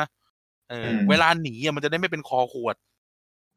อืมไม่ออกกันอยู่ทางออกอืมใช่ รวมถึงเวลาถ้ามีอะไรมาเนี่ย คนข้างในก็จะมีระยะพื้นที่หนึ่งจะได้ป้องกันตัวได้ สมมติอันนี้สมมติ เออใช่ไหมครับ อันนี้ก็เป็นเรื่องที่เรื่องแรกที่อยากให้เป็นข้อแนะนำสำหรับม็อบแล้วกันว่า การรักษาความปลอดภัยเป็นเรื่องสำคัญ อืมเพราะเราไม่รู้ว่าสุดท้ายแล้วใครจะทำร้ายเราบ้างอืมอืมเรื่องทางการเมืองเนี่ยมันนำไปสู่ความรุนแรงได้ง่ายอยู่แล้ว อืม ไม่ว่าจะแบบม็อบที่ไหนบนโลกใบเนี้ยเป็นหมด ใช่อืม ใช่ห้องดูอะไรฮ่จะองเกิกดงขึ้เดี๋ยนวก็ตำรวจได้แม่งตีเอาตีเอาเลยชิบหายใช่เออตำรวจแม่งตีกูเป็นลูกเลย เออนะครับนั่นเป็นข้อแรกการรักษาความปลอดภัย ข้อสองอันนี้จะคล้าย ๆกัน แต่ว่าการทำม็อบเนี่ยจะต้องมีคนที่คอยประสานงานกับภาครัฐไว้เว้ยอ่าเออ มันจะต้องมีคนที่สามารถต่อสายคุยกับทางรัฐบาลไว้ได้อะเออ แต่ในที่นี้เนี่ย ในที่นี้เนี่ย เออเขาเรียกว่าอะไรนะ ไม่ได้หมายความว่าแบบเป็นคนที่จะมาแบบเป็นคนคอยต่อรองกับรัฐหรืออะไรนะ เออ แต่ว่าเป็นคนคอยประสานอืมทั้งเรื่องแบบการขอพื้นที่เรื่องของเอ้ยการเช็คกันว่า มีตำรวจมาเท่าไหร่ตำรวจอยู่ตรงไหนบ้าง คอยคุยอือหือคือสับคือเวลาสมมุติว่าเกิดอะไรขึ้น คนนี้จะได้โทรจะเป็นคนที่สามารถโทรหาฝั่งที่เป็นรัฐได้ หรืออม คนเนี้ยจะเป็นคนที่รับสายจากทางรัฐได้ว่าจะเกิดอะไรขึ้น เออ มันต้องมีคนคอยประสานงาน คอยสมมุติว่า เอ้ย คุยสมมุติว่าสมมุติว่าถ้าเกิดจะเกิดการเดินขบวน ก็ต้องมีคนที่สามารถคุยกับทางทางการได้ว่า เฮ้ย วันนี้จะจะมีเส้นทางการเดินทางแบบนี้นะแบบนี้นะ เออ จะต้องอ่าฮะคุยกันจะต้องจัดระเบียบกันยังไงใช่ไหมวันนี้เราจะมีการชุมนุมกันที่นะ ก็ต้องมีคนคอยจัดการว่า อ่าเอ่อ รถห้องน้ำการใช้ไฟอะไรเงี้ยคือมีคนคอยประสานงาน ม็อบจะต้องมีคนคอยประสานงานอืมอันนี้ก็เป็นหนึ่งหนึ่งในเรื่องสำคัญครับหนึ่งเป็นหนึ่งในเรื่องสำคัญมากๆเรื่องหนึ่งเออใช่ไหมเพื่อที่จะแบบ อ่า สมมุติวันนี้จะประชุมจะชุมนุมกันที่อนุสาวรีย์ประชาธิปไตยจะต้องมีคนที่ไปดิวเป็นคนไปขออนุญาตใช่ไหมขออนุญาตทางการว่า อ่า เราจะเราจะมีประท้วงนะ อ่าอืมมีคนคอยดิวกับ คนนี้ว่าอ่าเราอยากได้ตำรวจมาดูแลนี่ประมาณนี้ แล้วอยากให้ตำรวจอยู่ตรงนี้ตรงนี้คอยคุยกับตำรวจเอออือมเออหรือสมมุติว่าถ้าสมมุติเกิดเกิดเรื่องชาร์จกันเกิดเรื่องกระทบกระทั่งเกิดเรื่องจับกลุ่มกันเกิดขึ้นจะต้องมีคนคนเนี้ยที่สามารถต่อสายตรงไปหาใครสักคนได้เพื่อที่จะจัดการปัญหาให้มันราบรื่นได้ อืมใช่ไหมแล้วเรามีคนมีคนหรือมีกลุ่มมีก้อนหนึ่ง มีทีมหนึ่งอือฮึที่สามารถที่จะทำเรื่องแบบนี้ได้ ซึ่งที่ผ่านมาในอดีตม็อบอื่น ๆ เนี่ยเขาจะมีตรงนี้ อืมเขาจะมีตรงนี้ เช่นเขาก็จะมีนปชก็จะมีกลุ่มหนึ่งแล้วก็กปสก็จะมีกลุ่มของเขาใช่ไหมครับ ที่ อ่า วันนี้อือฮึนปชจะเคลื่อนขบวนนปชจะไปใช้ราชมังคลาสมมติสมมติ ก็จะมีคนที่คอยคอยเคลียร์ได้ อ่า เคลียร์กับโรงพักหัวหมาก เออเคลียร์โรงพักหัวหมากว่าเออโรงพักหัวหมากเอาตำอยากได้ตำรวจตรงประตูกกทเท่านี้เท่านี้สมมติสมมติใช่ไหมอ่าเออหรืออ่ามกวสวันนี้จะเดิน จะเดินผ่านโรงเรียนมาแต่ก็ต้องมีคนไปคอยเคลียร์กับตำรวจว่า อ่า จะปิดถนนแต่ตำรวจก็แจ้งกันจราจรกลางอะไรว่าไป มันต้องมีกลุ่มกลุ่มนี้ไว้อยู่นะครับ เพื่อที่อืมจะทำให้การดำเนินดำเนินการเรียกร้องของเราเนี่ยมันราบรื่น เพราะว่าอ่าฮะถ้าไม่มีคนตรงกลางตรงนี้จริง ๆ เนี่ย เออจะบอกได้เลยว่า มันจะวุ่นวาย เออ คือมันจะคุยมันจะไม่คุยกันใช้คำนี้มันจะไม่คุยกัน เอออืมอ่าม็อบกับทางการจะไม่คุยกัน แล้วมันจะนำไปสู่ปัญหามากมายหลายอย่าง ใช่ไหมอืมเดี๋ยวอยู่ดีๆเดินไปถึงอ้าวไม่ได้ขออนุญาตไว้นี่ อะพอไม่ได้ขออนุญาตทำไม่ได้ทำไม่ได้ก็กระทบกระทั่งกัน มันก็จะเสียกระบวนอืมไปหมดอืมอืม แล้วก็หาว่าตำรวจกำลังแกประชาชน เออ หรืออะไรแบบเนี้ย หรืออะไรแบบนี้คือ อันนี้เราพูดกันอย่างจริง ๆ ว่ามันต้องมีคนคอยเคลียร์ต้องมีคนคอยอืมประสานงานไว้หมด อืมใช่ไหมอ่ามีคนต้องประสานงานประสานงานพื้นที่ไม่เฉพาะกับทางการนะมันต้องมีคนประสานงานกับชุมชนด้วย ใช่ เออ อ่า วันนี้เอ่อพวกเราจะมาตั้งเวทีนะครับ อย่างงู้นอย่างนี้เพื่อที่จะสร้างความเอ่อเดือดร้อนหรือสร้าง ความกระทบกระเทือนให้น้อยที่สุดกับพื้นที่รอบๆนั้นใช่ไหมอืมเออ มีคนคอยประสานงานอะอย่าง ถ้าอยากชุมนุมตรงนี้อะประสานงานสำนักงานเขตใช่ไหมเอออ่าใช่เออจะไปปิดสนามบินก็สำนักประสานงานสำนักงานเขตดอนเมืองไว้ก่อน ครับผมจะได้ล็อกตัวคนประชุมไอ้คนคนคนจัดตั้งแล้วก่อนเลย ไม่ใช่หยอกหยอกหยอกอ่าครับ เออนั่นแหละ นั่นก็เป็นเรื่องของการประสานงานก็เป็นสิ่งที่จำเป็นนะครับ ค่อนข้างรู้สึกว่าจำเป็นมากอืมๆ แล้วเราไม่ค่อยเห็น อืม ลองสังเกตดิอันนี้เราอันนี้พูดเป็นความคิดเห็นนะลองสังเกตดิว่าพอถึงเวลามีอะไรขึ้นมาล่ากับกับการประท้วงของเราล่าสุดเนี่ย มันจะวุ่นวายหมดเลยเดี๋ยวคนนู้นคนนี้โผล่ไปมั่วซั่วหมดลองสังเกตไหมมันมั่วมั่วพูดตรงๆคือมันมั่ว เออ อย่างแบบ อะสมมตินักศึกษาโดนจับ อะอย่างเราเนี่ย เราเนี่ยทำงานทำงานขาหนึ่งเราใกล้ชิดกับมหาลัยเราพูดตรงๆขาหนึ่งเราใกล้ชิดเราก็จะรู้ว่ามหาลัยเขามีกระบวนการอย่างไร เออแต่นี่แบบโอ้โหคนนู้นคนนี้แม่งโผล่กันไปหมดเลย แล้วโผล่ไปทำอะไรได้ไหมไม่ได้ยืนไปยืนทะเลาะกับตำรวจเออจริงป่ะอันนี้พูดจริงๆนะนี่พูดจริงอ่าๆเออสุดท้ายคนประกันตัวเป็นใคร ก็เป็นก็เป็นคนที่แบบไม่ได้ออกหน้าออกตานึกออกไหมอืมเออในหลาย ๆ คนนะนะครับนี่พูดถึงในหลาย ๆ เคส นั่นแหละมันต้องมีคนคนคนหนึ่งที่แบบทุกคนแม่ง reach out ได้ สมมติสมมตินะ ในแก๊งเราเนี่ยอืมในแก๊งเราเนี่ย อะไอ้กะไอ้ไอ้กันโดนจับ เด็กชายกันโดนจับ มันจะต้องมีคนคนหนึ่งที่ที่อะสมมติเป็นกายก็ได้กายต้องเป็นคนที่คอยหนึ่งโทรหาตำรวจสองโทรหาเอ่ออาจจะเป็นมหาลัยที่คอยเคลียร์เรื่องประกันตัวอะไรเงี้ยคือมันต้องมีคนคนเนี้ยคอยดูแลอืมแล้วก็ต้องมีคนที่เคลียร์เคลียร์ไม่ให้ใครมามั่วซั่วนึกออกไหมอืมเออต้องมีคนที่คอยเคลียร์ไม่ให้ใครมามั่วซั่วเดี๋ยวไปกองกันหน้าโรงพักแล้วก็แบบ เดี๋ยว ไอ้เซเลบคนนั้นโผล่ไปเซเลบคนนี้โผล่ไปแล้วก็ยืนดูนึกออกไหมอืมก็ก็ไม่ได้อะไรไงสุดท้ายก็ไม่ได้อะไรใช่ไหม เออก็ให้คนที่เขาสามารถที่จะจัดการได้อะไปจัดการอืมมันก็เลยต้องมีคนคนเนี้ยที่คอยจัดการไว้เหมือนเป็นเหมือนเป็นเลขาม็อบอะใช้คำนี้ก็แล้วกันเป็นเลขาอืม็อบมอืม อืม ประมาณนี้ครับ นี่คือเรื่องของ เรื่องของข้อที่สองนะครับ คนประสานงาน อืมควรจะมีคนประสานงานไว้ coordinator ใช่มี coordinator ไว้อะข้อสามกองทัพเนี่ยต้องเดินด้วยท้อง อ่าฮะอืมแล้วแล้วเนี่ยม็อบเนี่ยควรจะมีสิ่งที่เรียกว่าพลาธิการหรือกองสนับสนุน เออสำหรับการชุมนุม เราพูดเลยว่า สมมุติว่าการชุมนุมยืดเยื้อ มันจะต้องมีคนคอยสนับสนุน เออ มีคนแบบเป็นทีมสนับสนุนเว้ยเออ ความคือคือพูดในแง่ของของ demonstration อะม็อบกปปสเนี่ยมันสำเร็จ เพราะว่ามันมีกองสนับสนุนเว้ยเออ มีสปอนเซอร์อย่างเงี้ยเหรอคือไม่ใช่ว่าเป็นสปอนเซอร์อะคุณนึกถึงเวลาเขาชอบพูดถึงม็อบกปปสพูดถึงอะไร พูดถึงกับข้าวอร่อยอ่ามีครัวมีการจัดการมีการแจกจ่ายเสบียง เออ อย่างที่อืมเออคุณทรายเจริญปุระทำล่าสุดไงแจกข้าวแจกไอติมลดห้องน้ำอะไรเงี้ยเห็นไหมอ่าฮะเอออันนี้คือสิ่งที่ถูกต้องก็คือม็อบเนี่ยควรมีพลาธิการไว้ยก็คือการสนับสนุนแจ้งความเนี่ยอืมได้เกิดอะไรมายังม็อบเนี่ยควรควรมีการสนับสนุน เพราะว่าที่มั นทำมันรียนเพราะว่าเออเพราะเขาว่าเรียกนะเออกองม็อบเนี่ยคือคือเราต้องเดินเราต้องเดินด้วยท้องอ่าหรือเราต้องเราต้องมีอุปกรณ์มีอะไรเงี้ยมีการสนับสนุน เวทีมีการสนับสนุนไฟมีการสนับสนุน ระบบเสียงมีการสนับสนุนน้ำข้าวปลาอาหารผ้าปูอะไรก็ว่าไปใช่ไหมอืมเออแล้วแล้วการสนับการสนับสนุนกันก็เป็นเรื่องที่เป็นเรื่องที่จำเป็นเป็นเรื่องที่จำเป็นอำนวยความสะดวก ถูกต้องอำนวยความสะดวกเอออืมอย่างเช่นพอไปถึงม็อบเนี่ยเราจะรู้เลยว่าอ๋อเราจะมีน้ำกินนะเราจะมีอืมหน่วยพยาบาลนะที่จะคอยดูแล เราจะมีข้าวกินอืมอะไรเงี้ยเหมือนครับเหมือนม็อบก็เหมือนม็อบกบพศมีครัวชาวใต้ทอดไข่เจียวไก่ทอดอร่อยที่เขาชอบพูดกันอะอ่าอ่าอ่าเออ แล้วทุกคไข่นก็เจียวแบบดีจริงอืมเอจะอลองไข่มาเจียวดีจริงใช่ไข่เจียวดีจริงแล้วแล้วทุกคนไปก็ครั้งเดียวไปครั้งเดียวอืมแล้วทุกแล้วทุกคนก็แบบทุกคนก็บางคนก็ไม่ได้ไปประท้วงไปข้าวไปขอข้าวกินฟรีก็มี มีมีจริงเออๆผมเจอคนแบบนี้แล้ว ผมเคยเจอจริงจริงกับตัวเลยเออเป็นคนที่แบบว่า เอ่ออยู่แบบอยู่จากที่อื่นด้วยนะ ผมบอกเออว่าอยู่แล้วอยู่หอคลองเตย แล้วก็นั่งรถเมล์มาหนำหลวง มากินข้าวมากลับบ้าน เออมีจริงๆแล้วเขาวันหนึ่งไม่ใช่ตังค์สักบาทใช่อยู่ได้เออหรืออย่างอืมแต่ก่อนเนี่ยมันจะมีม็อบตรงตรงลาดประสงค์กปปสเวทีลาดประสงค์ใช่ไหม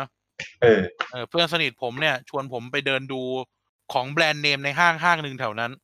อ่าเราก็ไปด้วยกัน ก็ปรากฏว่าเฮ้ยหิวข้าวว่ะ ตอนแรกจะชวนขึ้นไปกินสุกี้อืมที่เอ็มเคข้างบนเซนทันเบอร์เปล่า มันเดินจูงมือลงมากินผัดมาม่าอยู่หลังเวที เออ อะไรแบบเนี้ย คือ แต่ถามว่าโคตรแสบมันจะทำให้ให้ม็อบอะ มันไปได้แล้วมีกำลังใจไงเออ แบบไปถึงกินอิ่มอยู่สบายแล้วก็จะมีแรงไปต่อสู้ต่อ อันนี้สำคัญ การมีพลาธิการอ่าม็อบสำคัญ นะครับสำค่อนข้างสำคัญรวมถึงเอ่อการสนับสนุนเงินอะไรเงี้ยเพราะว่าสุดท้ายแล้วมันก็คือทุกคนช่วยกันนี่แหละ ในการที่จะต่อสู้ใช่ไหมอืมครับ มันก็เป็นสิ่งสำคัญ ม็อบที่ม็อบที่จุดไม่ติดคือม็อบที่ไม่มีการสนับสนุนลองสังเกตดิอืมเออแบบมาแป๊บๆแล้วก็แบบหมดแรงแล้วไงกลับเลิกอืมไม่มีแรงไม่มีคน support หรือว่าแบบ เออนั่นแหละ ใช่จริงลองไปดูจะช่วยอยู่ได้ลองไปดูอันนี้ อันนี้ไม่ อันนี้ไม่ได้แบบไม่ได้ไม่ได้ discriminate แต่ว่าลองดูม็อบแบบม็อบเกษตรกรหน้ากระทรวงเกษตรดิ อ่า เขาก็จะแบบมาแค่ประท้วงอะ แล้วเขาก็แบบหมดแรงแล้วเขาก็กลับไงเออแต่ถ้าเขามีแรงอยู่ต่อเขาก็จะยืดเยื้อได้ใช่ไหมแล้วมันก็จะกดดันได้มากขึ้น อันนี้พูดตรงอืมเออนะครับนั่นก็เป็นนั่นก็เป็นอีกเรื่องหนึ่งนะครับที่สำคัญในข้อที่สามของเราก็คือ ควรมีกองสนับสนุนที่ดี มีพลาธิการที่ดี แล้วอืมม็อบมันจะมีพลังมากกว่าเดิมนะครับอะข้อสี่ข้อสี่เนี่ย ถือว่าเป็นเป็นเรื่องที่แบบ เป็นค่อนข้างเป็นไดเลมม่าแต่ว่าเราพูดอย่างนี้ เราพูดว่าสิ่งที่สำคัญในการทำม็อบคือต้องชักชวนให้คนเข้าร่วม เอออือฮึต้องชักชวนให้คนเข้าร่วมคำว่าชักชวนให้คนเข้าร่วมหมายความว่าไงต้องทำให้เรามีม็อบใหญ่ๆอะ เออ ต้องทำให้เรามีม็อบใหญ่เว้ยโดยที่อ่าทำให้ทุกคนอะ มาม็อบเราเยอะอ่าๆเออ ให้ทุกคนเห็นด้วยกับประเด็นที่เราพูด หรือประเด็นที่เราประท้วง อืม อันนี้ก็เป็นเรื่องที่ค่อนข้างจะค่อนข้างจะนำมาทำแต่ว่าอืมอืมแต่ว่าในแง่หนึ่งเนี่ย หลาย ๆ ครั้งเนี่ย ม็อบเนี่ยมันคือมันคือกลุ่มก้อน หรือการเคลื่อนไหวทางการเมืองที่ที่เทคไซส์การเมืองด้านหนึ่งนึกออกใช่ไหมเออดังนั้นแล้วเนี่ย สิ่งที่ต้องทำก็คือต้องชักชวนให้คนน่ะ มามาร่วมกับม็อบให้ได้อืมเออแล้วเห็นชี้ให้เห็นปัญหารวมถึงพยายามเอาเขามาเป็นพวกอืมอืมอืม นี่เป็นสิ่งสำคัญก็คือ เชิญชวนแต่อย่าผลักออกเอออือมสมมติว่าเราเจอคนที่ไม่เห็นด้วยกับแนวทางของม็อบสมมติไม่เห็นอืด้มวยอืมสิ่งที่ต้องทำคือเราต้องพยายามชักชวนให้เขาเห็นดีเห็นงามกับเรา อืมเออชักชวนให้เขาเห็นดีเห็นงามกับเรา make sense อืม แต่ว่าถ้าถ้าเราไม่ถ้าเราไม่ไม่ทำให้เขาเห็นดีเห็นงามกับเรา แล้วเราไปผลักเขาออก เราไปเราไปแล้วนะแปะป้ายให้เขาเป็นเป็นอื่นน่ะเออเป็นอื่นอืมใช้คำว่าเป็นอื่น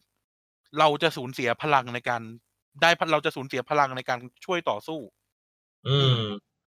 ใช่ไหมใช่ดังนั้นแล้วเนี่ยก็เป็นสิ่งสำคัญอีกอย่างหนึ่งนะครับ ก็คือ ควรจะ เอ่อเขาเรียกนะชักชวน ชักชวนหรือทำให้เขาเห็นดีเห็นงามกับการเคลื่อนไหวของเรา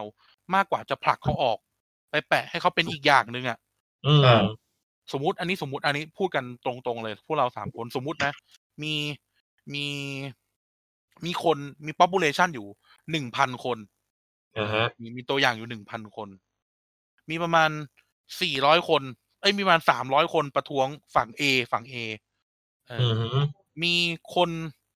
มีคนสามร้อยคน เออมีคนมีคนสามร้อยคนประท้วงอยู่อยู่ฝั่ง B อืมเออมันจะมีคนอยู่ มันจะมีคนอยู่ตรงกลางอยู่ประมาณสี่ร้อยคนถูกไหมเออก็คือเออสามร้อยสามร้อยหกร้อยเหลือสี่ร้อย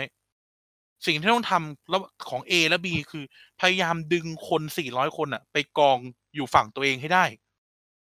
เอออืมคนสี่ร้อยคนเนี้ยบางทีอาจจะไม่อาจจะหนึ่งอาจจะยังไม่ได้รู้สึกอะไรสองอาจจะยังไม่ได้เห็นดีเห็นงามด้วยกับทั้งสองฝั่ง ดังนั้นสิ่งที่ต้องทำก็คือ ต้องทำให้เขา หนึ่งเขาสนใจก่อนสองทำให้เขาเข้ามาเข้าร่วม ใช่ไหมครับทำให้เข้ามาเข้าร่วม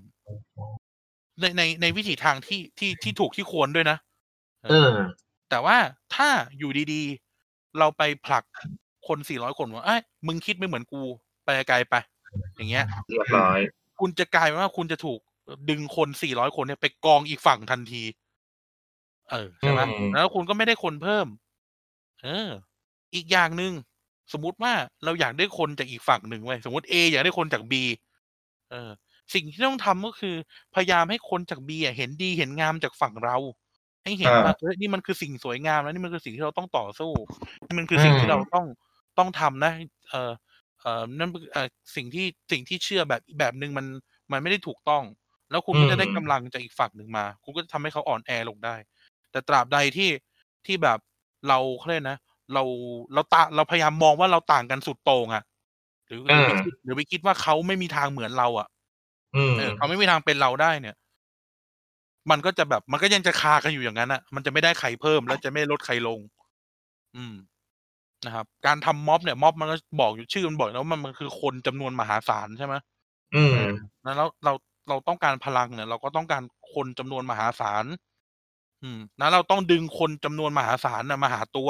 ไม่ใช่ไปใช่ผลักเขาออก อืมนะครับ เออ นั่นก็เป็น นั่นก็เป็นข้อแนะนำข้อที่สี่ก็คือ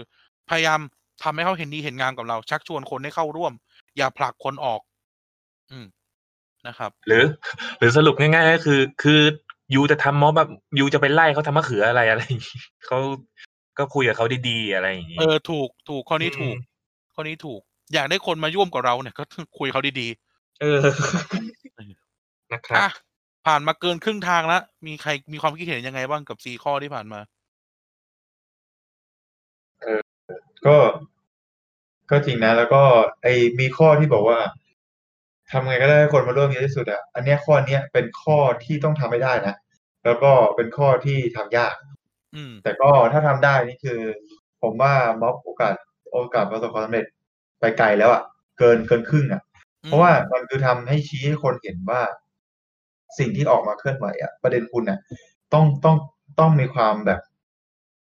แข็งมากพออะประเด็นไปถึงว่าต้องชัดต้องเคลียร์แล้วก็ต้องต้องเป็นแบบทำให้คนเป็นอันหนึ่งอันเดียวกันให้ได้ เวลาเวลาถึงจะมาออกมาออกมาผลักดันอะไรเรื่องใดเรื่องหนึ่งอะแล้วก็ต้องต้องมุ่งเป้าหมายไปที่จุดจุดเดียวอะไม่ใช่ ไปจุดเนี้ยแล้วแอบเอามาเอาอะไรระหว่างทางมาสวมมาเพิ่มอะไรอย่างเงี้ย สมมติ สมมตินะผมจะตั้งตั้งม็อบ ผมบอกว่าผมจะประท้วงเรื่องข้าว ข้าวราคาตกต่ำเออ ผมก็จะผลักดันจนกว่าข้าวจะได้ขึ้นราคาสมมติ เออ ระหว่างทางเนี่ยผมแอบเอาข้าวโพดมาใส่ เอาเออเอามันมาใส่เอาเผือกมาใส่ เอาเด้อเดี๋ยวมีคนบอกเพื่อนข้างบ้านเป็นเกษตรกรปลูกเอ่อเลือกเออปลูกเผือกเอ้ยมึงฝากไปด้วยฝากประท้วงด้วย อะเอาพ่วงมาลากกันมาเป็นพวนเข้ามา ถึงแม้บางทีมันจะเป็นพืชเหมือนกัน แต่บางที อันนี้อาจจะอันนี้เปรียบเปรียบที่แบบหยาบๆนะ แต่บางทีมันอาจจะแบบทำให้ประเด็นที่เราจะจะจะจะสื่อมันมันดึงคนมันไม่ชัดทีแบบเฮ้ยบางทีคุณอาจจะคิดว่ามัดรวมกันมาเหมากันมาเนี่ยสามารถกวาดคนมาได้เยอะ แต่ว่าสุดท้ายแล้วอะการเคลื่อนไหวที่มันประสบความสำเร็จจริงๆอะคุณสังเกตดีๆในต่างในต่างต่างชาติอย่างเงี้ยเขาเคลื่อนไหวเรื่องสีผิวมาร์ติน ลูเธอร์คิงอย่างเงี้ย สมมติเขาก็เรื่องเดียว สีผิวชัดๆว่าแบบเออเรื่องการสิทกาธิรพลเมืองเออสิทธิพลเมืองของคนผิวดำคนผิวสีอืมเออเนี่ยมันก็ชัดไงแล้วคนที่ได้รับความเดือดร้อนมันก็ มันชัดมากอะ มันชัดจนแบบว่า ก็ดูสีผิวสิมันมันมันต่างกันขนาดนี้แล้วทำให้เกิดการแบ่งแยกอะไรเงี้ย มันมันชัดจริงๆขนาดนั้นอะ หรือแม้กระทั่ง เรื่อง เอ่ออะไรอะ เอ่อในในต่างชาติ เช่นประท้วงแบบ พูดถึงแบบการเมืองที่ทำให้แท้จริงอย่างเช่นอาหรับสปริงอะไรพวกเนี้ยที่แบบอืมทำให้เกิดความเปลี่ยนแปลงอะเอออืมมันมันมันส่วนใหญ่เขาจะแบบ เอ่อให้มันชัดเจนอะอ่าอย่างเช่น ทุกวันนี้มีที่มันเป็นเทรนด์มากก็ sexual harassment movement อะเออหรือแบบ black อืม lives matter อ่าเรื่องเออสีอ่าเรื่องสิทธิสตรีอ่า LGBTQ ประมาณเนี้ยเนี่ยคือประเด็นมันชัดไงเวลาเคลื่อนไหวมันก็มันมันก็มีพลัง ผมก็นึกบอกว่าบางทีข้อเนี้ยมันเป็นมันเป็นข้อที่ยากมันคือการเฟรมกรอบคิดอะคือการอืมตั้งตั้งตีโจทย์ให้แตกก่อนอะ ก่อนที่จะตั้งก่อนที่จะออกมามาหาคนร่วม โอเคเอาของของเขามีอะไรนะข้อเรียกร้องสามข้อหรือสิบข้อไม่แน่ใจมี10มีข้อมีอ่ามีข้อละสิบข้อ โอเค เข้าเข้าใจ เออเนี้ยอันเนี้ยก็ถือว่าโอเค แต่คือพยายามเคลียร์ให้ชัดว่า เออ ระหว่างระหว่างระหว่าง ระหว่างข้อเรียกร้องอันเนี้ย คุณจะไม่มีประเด็นอื่นมามาเสริมอะเพื่ออืมเพื่อป้องกันเขาเรียกอะไรป้องกันความคลาดเคลื่อนของก็ชุดคือข้อโฟมูลกัสด้วยอืมไม่ใช่ คือควรจะปรับโฟกัสคนที่เข้ามาร่วม หรือคนที่จะเข้ามาชุมนุมอะให้มันแบบไปในทางเดียวกัน เออ มันเรื่องมันเป็นเรื่องของทิศทางแล้วก็เรื่องของข้อเรียกร้องที่ที่ชูขึ้นมา ในการเรียกร้องครั้งนี้หรือการออกมาทำม็อบครั้งเนี้ยคืออะไร ไม่ใช่ทำทำอยู่เพิ่ม มันเป็นงี้จริงๆอะผมพูดตรงๆนะอ่าอย่างเช่นม็อบกวสที่เคยไปดู ผมบอกว่าไปดูนะ แต่ผมไม่ได้บอกผมเทคไซด์นะบอกไว้ก่อนแต่คือ ใครจะมองผมเทคไซด์ก็แล้วแต่คุณผมไม่ว่า แต่ว่าผมมาบอกว่าอย่างกวสเนี่ย แรก ๆ มันอาจจะเกิดจากเรื่องแบบ เรื่องแบบอ่าพรบอ่าหลัฮะกหลับอ่ายุคนั้น เอ้ยพรบเอ่อพรเอ่อพรบนิรโทษกรรม ใช่หลักหลับที่ที่ที่ที่ผ่านแบบช่วงตีสามตีสี่อะไรอย่างเงี้ยทำให้คนไม่พอใจเอออันนี้ก็เริ่มชุดแรกก็ออกมาเคลื่อน ระหว่างทางก็เพิ่มประเด็นไป ก็มีประเด็นอื่นมาอีก พยายามดิสเครดิตรัฐบาลยิ่งรักษณ์อะไรเงี้ยก็เพิ่มมาอีกไปเรื่อยเพิ่มใส่ใส่เรื่องของความอ่าเกลียดชังตัวบุคคลไป อันนี้ก็แต่เป็นเป็นการเคลื่อนไหวของเขานั่นแหละ ระหว่างทางมันก็มีเพิ่มการเพิ่มประเด็น มันคือกลยุทธ์ของเขาในการเพิ่มให้คนอะ เข้ามาร่วมมากขึ้นแต่อืมจะบอกว่าควรจะเป็นประเด็นไปในทิศทางเดียวกันว่าคุณจะเคลื่อนไหวเพื่ออะไรอืมกับกวสกวสมาเริ่มต้นจากพรบนิรโทษกรรมไปจนเออถึงการการอ่าไล่คุณยิ่งรักษณ์อ่าคุณยิ่งรักษณ์เอาออกออกจากตำแหน่ง นั่นคือการทำให้คุณยิ่งรักษณ์ดูหมดความชอบธรรมมากที่สุดอืมฉะนั้นถ้าม็อบเยาวชนปลดแอกจะพยายามทำทำไปในในในทางเดียวกัน ไม่ได้มองว่า ไม่ได้มองว่าก๊อปปี้หรือไม่ได้บอกว่าจะให้ทำทำตามนะครับ แต่เหมือนกับว่า ถ้าคุณจะทำเพื่อจะปลดความชอบธรรมออกจากรัฐบาลลุงตู่เนี่ย เอออืมก็ต้องทำให้มันชัดไงถึงบอกว่าทำให้มันชัด ประเด็นมันต้องชัดแบบนี้ เพื่อเคลียร์ให้ชัด เพื่อแบบอืมเพื่อไม่ให้แบบมีประเด็นอื่นมาแทรก ไปอืมระหว่างระหว่าง ระหว่างเคลื่อนเคลื่อนไหว อันนี้ต้องระวังมาก เพราะว่าเออมันเป็นจุดข้อเขาเลยกนะ ข้อโจมตีของของฝั่งตรงข้ามได้อีก อันนี้พูดในมันเรื่องจะหลายของทิศหลายทาง ใช่อืมหลายทิศหลายทางว่าเดี๋ยวคุณจะไปทางไหนแน่ คนคนที่มาร่วมชุมนุมจะงงไปด้วยแล้วแบบสรุปแล้วอะเขาจะลังเลว่าเขาจะร่วมด้วยต่อไปไหมระหว่างทางก็อาจจะมีคนถอยไปก่อนก็มี ก็ได้ เพราะว่าประเด็นคุณมันไม่ชัด หรือคุณแอบเติมอะแอบเติมประเด็นเพิ่มเข้ามา มันทำให้แบบกำลังของของคนที่มาร่วมอะเบาลงไปอีก อันเนี้ยข้อสำคัญ ก็บอกว่าอืม คือถ้าคุณจะเคลื่อนไหวเพื่ออะไรสักอย่างก็คือ ไปให้ชัดอะไปเป็นข้อเดียวอะข้อเดียวได้ยิ่งดีนะผมมองงี้นะ ข้อเดียวยิ่งง่ายนะ คือเหมือนว่าง่ายหนึ่ง หมายถึงการเลือกเป้าหมายที่จะทำ กลุ่มคนที่จะมา จุดมุ่งหมายที่จะไปอะเออ มันง่ายเพราะว่าคุณจะมีข้อเดียว คือคุณต้องการ อ่า สมมติคุณต้องการให้ประตูออกจากตำแหน่งเนี้ย คุณก็ต้องมีชุดข้อมูลที่ทำให้เห็นให้ได้ว่า อะไรที่ ลุงตู่บริหารแล้วมันหมดความชอบธรรมแล้วมันทำแล้วมันไม่เป็นยังไงอะเออชี้แจงออกมาให้เป็นเหตุผลน่ะเอออืมพยายามเป็นประเด็นเดียวอืมหรือกำหนดให้ชัดไปเลย ว่าอืมจะเอาประเด็นอะไรเคลื่อนไหวเออตั้งแต่ต้นนะมันมันคือทุกอย่างเลยอันนี้มันอืมผมมองว่ามันเป็นอะไร มันเป็นเหมือนกับการบอกวัตถุประสงค์ของการมาครั้งนี้อะนอกจากจะอืมเคลียร์เคลียร์ผู้ชุมนุมได้หมายถึงว่าเคลียร์เคลียร์เคลียร์ปมในใจของคนมาชุมนุมได้ เคลียร์ตัวเอง เคลียร์เจ้าหน้าที่ที่มาเอ่อต้องมาสังเกตการณ์หรือเคลียร์อ่าชุมคนรอบข้างที่ได้รับผลกระทบอะเออบางทีอาจจะได้คนเพิ่มจากชุมชนก็ได้ก็ไม่แน่อีกเออถ้าเราพูด ใช่ ถ้าเราพูดจนทำให้เขาเชื่อหรือเขาเรียกพูดตรงๆคือชักเขาเรียกอะไรนะแบบโน้มน้าวได้อะโน้มน้าวเออกลับไปกับข้อมูลที่เรามี หรือแฟกต์ที่เราเอามานำเสนอข้อเท็จจริงให้ฟังว่า มันมีปัญหาแบบนี้ มันมีอ่าการการทำงานที่ไม่ฟังก์ชันแบบนี้ทำให้เกิดผลลัพธ์แบบนี้ไงในสังคมอะ เราถึงต้องการอืมความเปลี่ยนแปลงที่เกิดขึ้น นั่นแหละ ข้อนี้เลยที่ฟังแล้วแบบ รู้สึกว่า ข้อสำคัญ ส่วนของเรื่องอืมเสบียงอาหารก็สำคัญ แรงแรง sup support อะถ้ามองม็อบเหมือนเป็นกองทัพ กองทัพต้องเดินด้วยท้องอย่างที่การบอก มันไม่สามารถไปเดินด้วยเท้าเท้าเปล่า แบบเดียวอย่างเดียวได้มันต้องมีอาหารอืมนะเออผมเคยได้ยินนะ อันนี้ผมเคยได้ยินจากจากคนม็อบม็อบหนึ่งที่ที่เขาสนับสนุนสนับสนุนนะเออเขาบอกว่าม็อบม็อบอ่าเขาพูดนะม็อบม็อบอือฮึม็อบกอไก่เนี่ย อาหารอร่อยถ้วยมากมอาหารไม่ดีเลย เพราะว่าชาวบ้านทำเองอืมม็อบขอไข่โอ้อาหารเยอะหูฟูมากเลย เพราะมีในทุนสนับสนุนมอะไรแบบนี้ เออ มันมันเหมือนกับว่า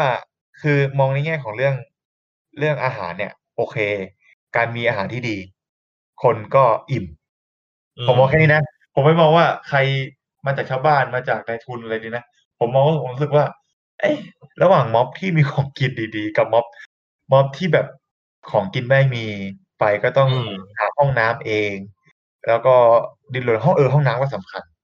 เอออย่างเงี้ย มันก็แบบทำให้คนอะ ตัดสินใจว่าจะไปหรือไม่ไปก็ได้นะคุณอย่าไปอืมคิดว่าแบบเอ้ย ไอเดโอโลจีหรืออุดมการณ์ทางความการเมือง อุดมการณ์ทางความคิดเนี่ย มันชูมาอันดับแรก อุดมการณ์คุณเนี่ยเข้มแข็ง เฮ้ย เรื่องเรื่องน้อยแบบนี้เนี่ยทำให้คนไม่ไปม็อบมาเยอะนะอืมเอาจริงๆเนี่ยคือมันไปแล้วลำบากอะคนก็ไม่ไปเออมันง่ายแค่นั้นเองคนไทยอะง่ายมากคือหรือว่า ความเป็นคนไทยอะ มันมันมีอะไรแบบนี้อยู่อะคุณมันแบบรู้สึกว่าแบบคนไทยคือไปแล้วได้อะไรฉันต้องได้ฉันได้อะไรจากไปเป็นม็อบนอกจากใช่คือเขาคิดนี้ก่อนนะ ฉันได้อะไรจากไปม็อบหนึ่งมีข้าวกินสองมีที่พักร่มๆให้นั่งร้อนไม่อยากไปหรอกร้อนไปทำไมร้อน เออสามคือไปฟังแกนนำพูดพูดสนุก คุยประเด็นแล้วแบบอืมอืมแล้วจับประเด็นถูกใจ เออประเด็นถูกใจพูดอืมดีจับจับใจคนได้ ชักจูงให้คนฟัง คุณลองคิดดิผมเคยน่าสงสัยนะตอนเด็กๆนะพูดตรงๆกับหยาบๆเลยว่าเขาไปนั่งทำไมตั้งสามสี่ชั่วโมงหรือทั้งวันเนี่ย นั่งฟังคนสองบาคงนคสานมอคยู่นเป็นเดือนเลย เออเออบาง คนอะ ถึงขนาดลาลางานหรือแม้กระทั่งแบบ เป็นชาวนาชาวไร่อะ ไม่ทำนาเท่าไร่ขึ้นมากรุงเทพมาฟัง คนพวกเนี้ย ดูทีวีอยู่บ้านก็ได้ คือแบบอืมทำไมเขาถึงยอมทิ้งทุกอย่างเพื่อมาม็อบล่ะมันต้องมีอะไรบางอย่าง มันอืมผมมองผมมอง ผมโตที่เขามาผมเลยคุ้มอะเออเออใช่ ผมเลยมองว่า คือต้นทุนแต่ละคนก็ไม่เหมือนกันนะต้องแยกออกแล้วก็ไปมีคอสไม่เท่ากัน ใช่ คนที่ไม่ออกมาก็เขาอาจจะมีต้นทุนอีกแบบหนึ่งแต่คนที่เขาออกมาเนี่ยเขายอม คิดค่าเสียโอกาสต่างๆนานาในในมุมมองของเศรษฐศาสตร์อะไรเงี้ยหรือมุมมองของปากท้องอะเพื่อมาอยู่สินสถิต หรือแม้กระทั่งแบบมาปักหลัก ต่อสู้กับอะไรบางอย่าง ที่เขาก็ไม่รู้ว่าในอนาคตจะได้หรือไม่ได้ จะสำเร็จไม่สำเร็จอะ เออทำไมคือถึงจะออกมา ผมมองว่ามันไม่ใช่แค่เรื่องของอุดมการณ์แน่นอนอะ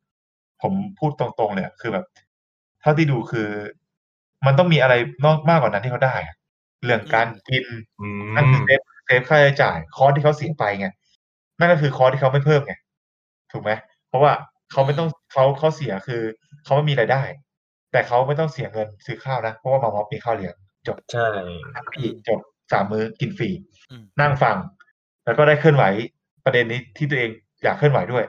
หรือประเด็นที่เราตัวเองเขาข้องหมองใจไม่ถูกใจได้ด้วย เพราะว่ามีคนคิดคล้ายๆกันเหมือนกันมาอยู่ด้วยกันอืมเออ มีปากท้องไม่ต้องเดินทาง มีที่พักด้วยเนี่ย มันก็ตอบโจทย์ความเป็นอยู่ของมนุษย์คนหนึ่งในในประจำวันอะไปแล้วไงอืมเนี่ยมันเลยสำคัญ คือโอเคม็อบม็อบรุ่นใหม่ หรือเด็กๆ น้องๆเยาวชนที่มาอาจจะแบบไม่ไม่ไม่สามารถที่จะสามารถทำให้มันยาวขนาดนั้นได้ คือ คือก็ต้องพูดตรงคือมันต้องจัดตั้งอะม็อบจัดตั้งมันมันจะยาวกว่าม็อบที่แบบอืมม็อบโซเชียลม็อบที่มาแบบนี้อะเออ หรือแบบแฟดม็อบที่ มาแล้ววูบไปวูบมาวูบไปวูบมา เหมือนลมอะลมพัดอะไรที่ไม่แรงจริงถึงถึงขั้นเป็นพายุอะมาทำอะไรพังไม่ได้อะผมมองอย่างเงี้ยอืมคือการที่เป็นม็อบจัดตั้ง มันก็เป็นมันมีความเป็นระบบ ระบบมีมีตั้งแต่มันพูดได้ความเป็นความพูดถึงเรื่องจัดตั้ง มันมีระบบเลยนะมันมีระบบเข้ามาครอบทันทีนะตั้งแต่การคัดกรอง เอ่อ ระบบความปลอดภัย อาหาร ประเด็นต่างๆ การจัดตั้งบูธแคมป์อำนวยการขึ้นมา มีการต่อรองเจรจากับกับฝ่ายตรงข้าม เออ คือออืมคือถ้าเขาจัดการเบ็ดเสร็จในตัวจบเนี่ย คือมันเป็นมันเป็นอะไรที่แบบ เราก็ต้องไปศึกษาว่าเขาทำได้ไง คือ แล้วก็ใช่แล้วก็แบบ แล้วก็เป็นสิ่งที่ผมว่าคนเนี่ยจะออกอยากจะออกมามาร่วมด้วย อย่างน้อยๆอะถึงไม่คิดเหมือนกัน อยากออกมาดูเว้ยเหมือนเราตอนที่เราออกไปดู กปปสอะเราก็อยากรู้ว่ามันเป็นยังไงแม้กระทั่งเราก็ไปดูนปชเหมือนกันนะผมก็เคยแบบไปดูนะแต่คือไม่ได้เราไม่ได้เข้าไปอะเราไปดูว่าว่าเขาจัดตั้งอ่าฮะมีอะไรเขาก็มีระบบของเขานะหรือแม้กระทั่งมองไปถึงรายละเอียดปลีกย่อยนั่นก็คือ อุปกรณ์ในการเคลื่อนไหวอะอย่างเช่นปปชมีมืออะตีนตบปปสมีอืมมือตบนกหวีดอะแล้วปปชใช้สี เฉดสีสีแดงเออใส่สีแดงอ่า อ่าอ่ากปสก็เสื้อหลักสีอะไรก็ว่าไปแล้วแต่เสื้อฟ้าอะไรอย่างนี้แล้วแต่ หรือแม้กระทั่งเออพันธมิตรเสื้อเหลือง มีผ้าพันคออะไรแบบนี้เป็นไอเทมที่แบบว่า ไอเทมพวกเนี้ย คุณอาจจะมองว่าเฮ้ยเด็กอนุบาล โอ้ทำอะไรสี แต่ผมมองว่ามันคือการทำให้คนอะรวมกันเป็นหนึ่งเดียวกันเนี่ยเออเออ การเป็นยูนิตี้การเป็นหนึ่งเดียวกัน ไปในทิศทางเดียวกัน เพื่อแสดงว่าอันนี้เป็นการแสดงออกภายนอกนะกลุ่มคนพวกเนี้ย เป็นกลุ่มคนที่คิดเหมือนกัน อืมมเออ การถูกการถูกแบบ ถูกตีตีกรอบหรือถูกเขาเรียกอะไรนะถูกจำแนก เวลาเข้าไปในในนั้นแล้วอะมันกลายเป็นคนกลุ่มเดียวกันไปเลยอะอืมเออ นั่นแหละอืมมันคือการแบบรวมคนอะ เนี่ยคือการรวมคน มันไม่ได้อืมมันไม่ได้เกิดมาแบบง่อยๆนะมันเกิดมา เพราะว่าจุดมุ่งหมายคือการรวมคนไง ถ้ารวมคนไม่ได้ ม็อบมันก็ไปไม่ได้ ใช่ ถ้าคุณรวมคนได้ ก่อนจะรวมคนได้มันก็ต้องมีปลีกย่อยที่เล่ามาทั้งหมดอะที่พูดมาครึ่งครึ่งครึ่งแรกอือฮึนั่นแหละมันถึงมันถึงทำให้ม็อบอะมีพลังที่จะไปต่อรองเงื่อนไข ข้อเรียกร้องอะไรบางอย่าง บางประการเนี้ยอืมกับรัฐหรือว่าฝ่ายตรงข้ามได้อะเพราะว่าถ้าคุณมีพลังในตัวเองแล้วอะมันก็ต่อรองได้ไงแต่ถ้าคุณยังรวมกันไม่ได้เรื่องเละเทะมั่วอยู่เลย ใครเข้าออกก็ไม่รู้อุณหภูมิเท่าไหร่ มาจากที่ไหนจังหวัดอะไรก็ไม่รู้อะไรเงี้เกิยดราศีอะไร เอออืที่เราเคยเห็นที่ในทวิตเตอร์ที่เขาถ่ายรูปกัน แอะคนนี้คุณตำรวจแอบส่ง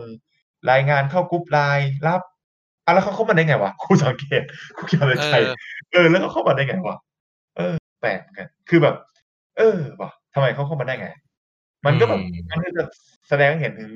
ระบบที่ไม่มีระบบ มันไม่มีระบบไง คือคือเราเรามองในเงื่อนของทำยังไงให้มันสำเร็จนะ พูดตรงๆนะอืมเออ ไม่ได้บอกว่า คุณพูดแบบเนี้ย คุณก็จะทำให้ม็อบมันเป็นเหมือนเดิมอะ คือการจัดตั้งนู่นนี่นั่น อ่าแต่ที่ผ่านมาทำไมเขาสำเร็จอะ เพราะอะไรมันก็ต้องคุยในในอืมเขาเรียกอะไรอะ เหมือนกลยุทธ์อะยุทธวิธีในการทำม็อบไงอืม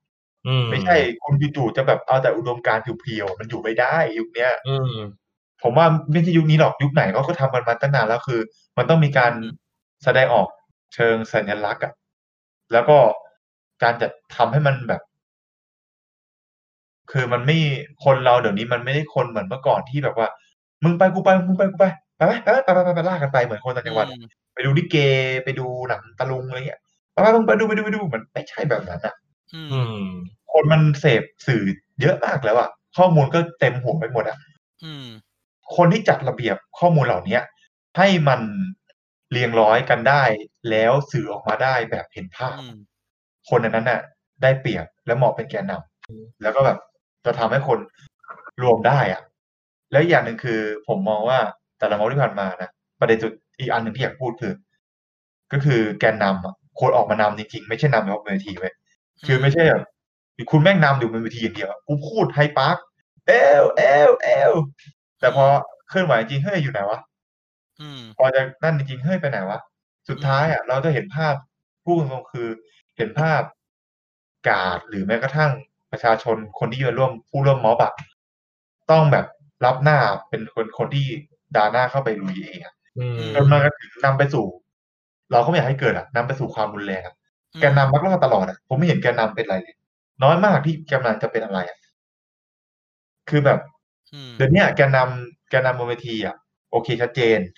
แกนนำที่เราเห็นในแกนนำในโซเชียลอะอันเนี้ยอีกอีกอันหนึ่งที่เป็นเป็นประเด็นมากๆเลยนะแบบอืมคือมันมันพิมพ์อะไรก็พิมพ์ได้ไงในโซเชียลอืมเป็นเป็นเป็นเขาเรียกผมพูดว่าไงดีอะแกนแกนนำทวิตอะพูดง่ายๆเลยแกนนำทวิตอะ มีแฟนทวิตเป็นแสนเป็นล้านกูทวิตอันหนึ่งคนรีทวิตไปเยอะ สามารถจูงใจคนได้ แต่พอเอาเข้าจริงอะมีไม่กี่คนหรอกที่ออกไปอะอืมเออ ส่วนใหญ่ก็อยู่ในทวิตอะเพราะมันเป็น safe zone ไงอืมเออ นั่นแหละ ประเด็นทั้งหมดที่ที่พูดมา จากจากจากครึ่งที่ฟังจากครึ่งทางนะแล้วก็อืมฟังพอคิดได้ว่าประมาณเนี้ยเออของผมอืมอะนั่นแหละเออแต่บางทีเราก็เห็นด้วยนะว่า เออ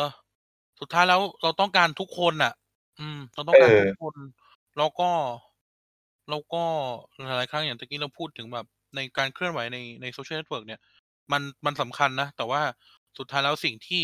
จะทำให้เราเห็นพลังจริงๆ คือเราออกไปกันอะไรเงี้ยนะอืมแบบเออบางใช่เอออันเนี้ยบางใช่บางคนนะเห็นเห็นใช่เห็นหลายเห็นหลายครั้งมาก แล้วก็สงสัยอืมใช้คำว่าสงสัยในใจแล้วกันว่าอ่าโหแบบพี่ก็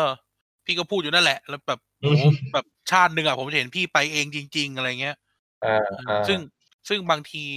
บางทีที่พูดมาคือ ถ้าพี่ไปจริง ๆ อะ มันจะเป็นพลังให้กับม็อบนะว่าแบบเฮ้ยอ่าอ่าเออแบบไปหน่อยไปหน่อยอะไรเงี้ยแบบเออโผล่ไปหน่อยอะไรเงี้ยพูดสมมุติอะนะเออโผล่ไปหน่อยอืมอย่างน้อยเราก็ได้เห็นว่า เออ แบบเขาพร้อมที่จะอยู่ข้างเราจริง ๆ เคียงข้างเราเสมออะไรเงี้ย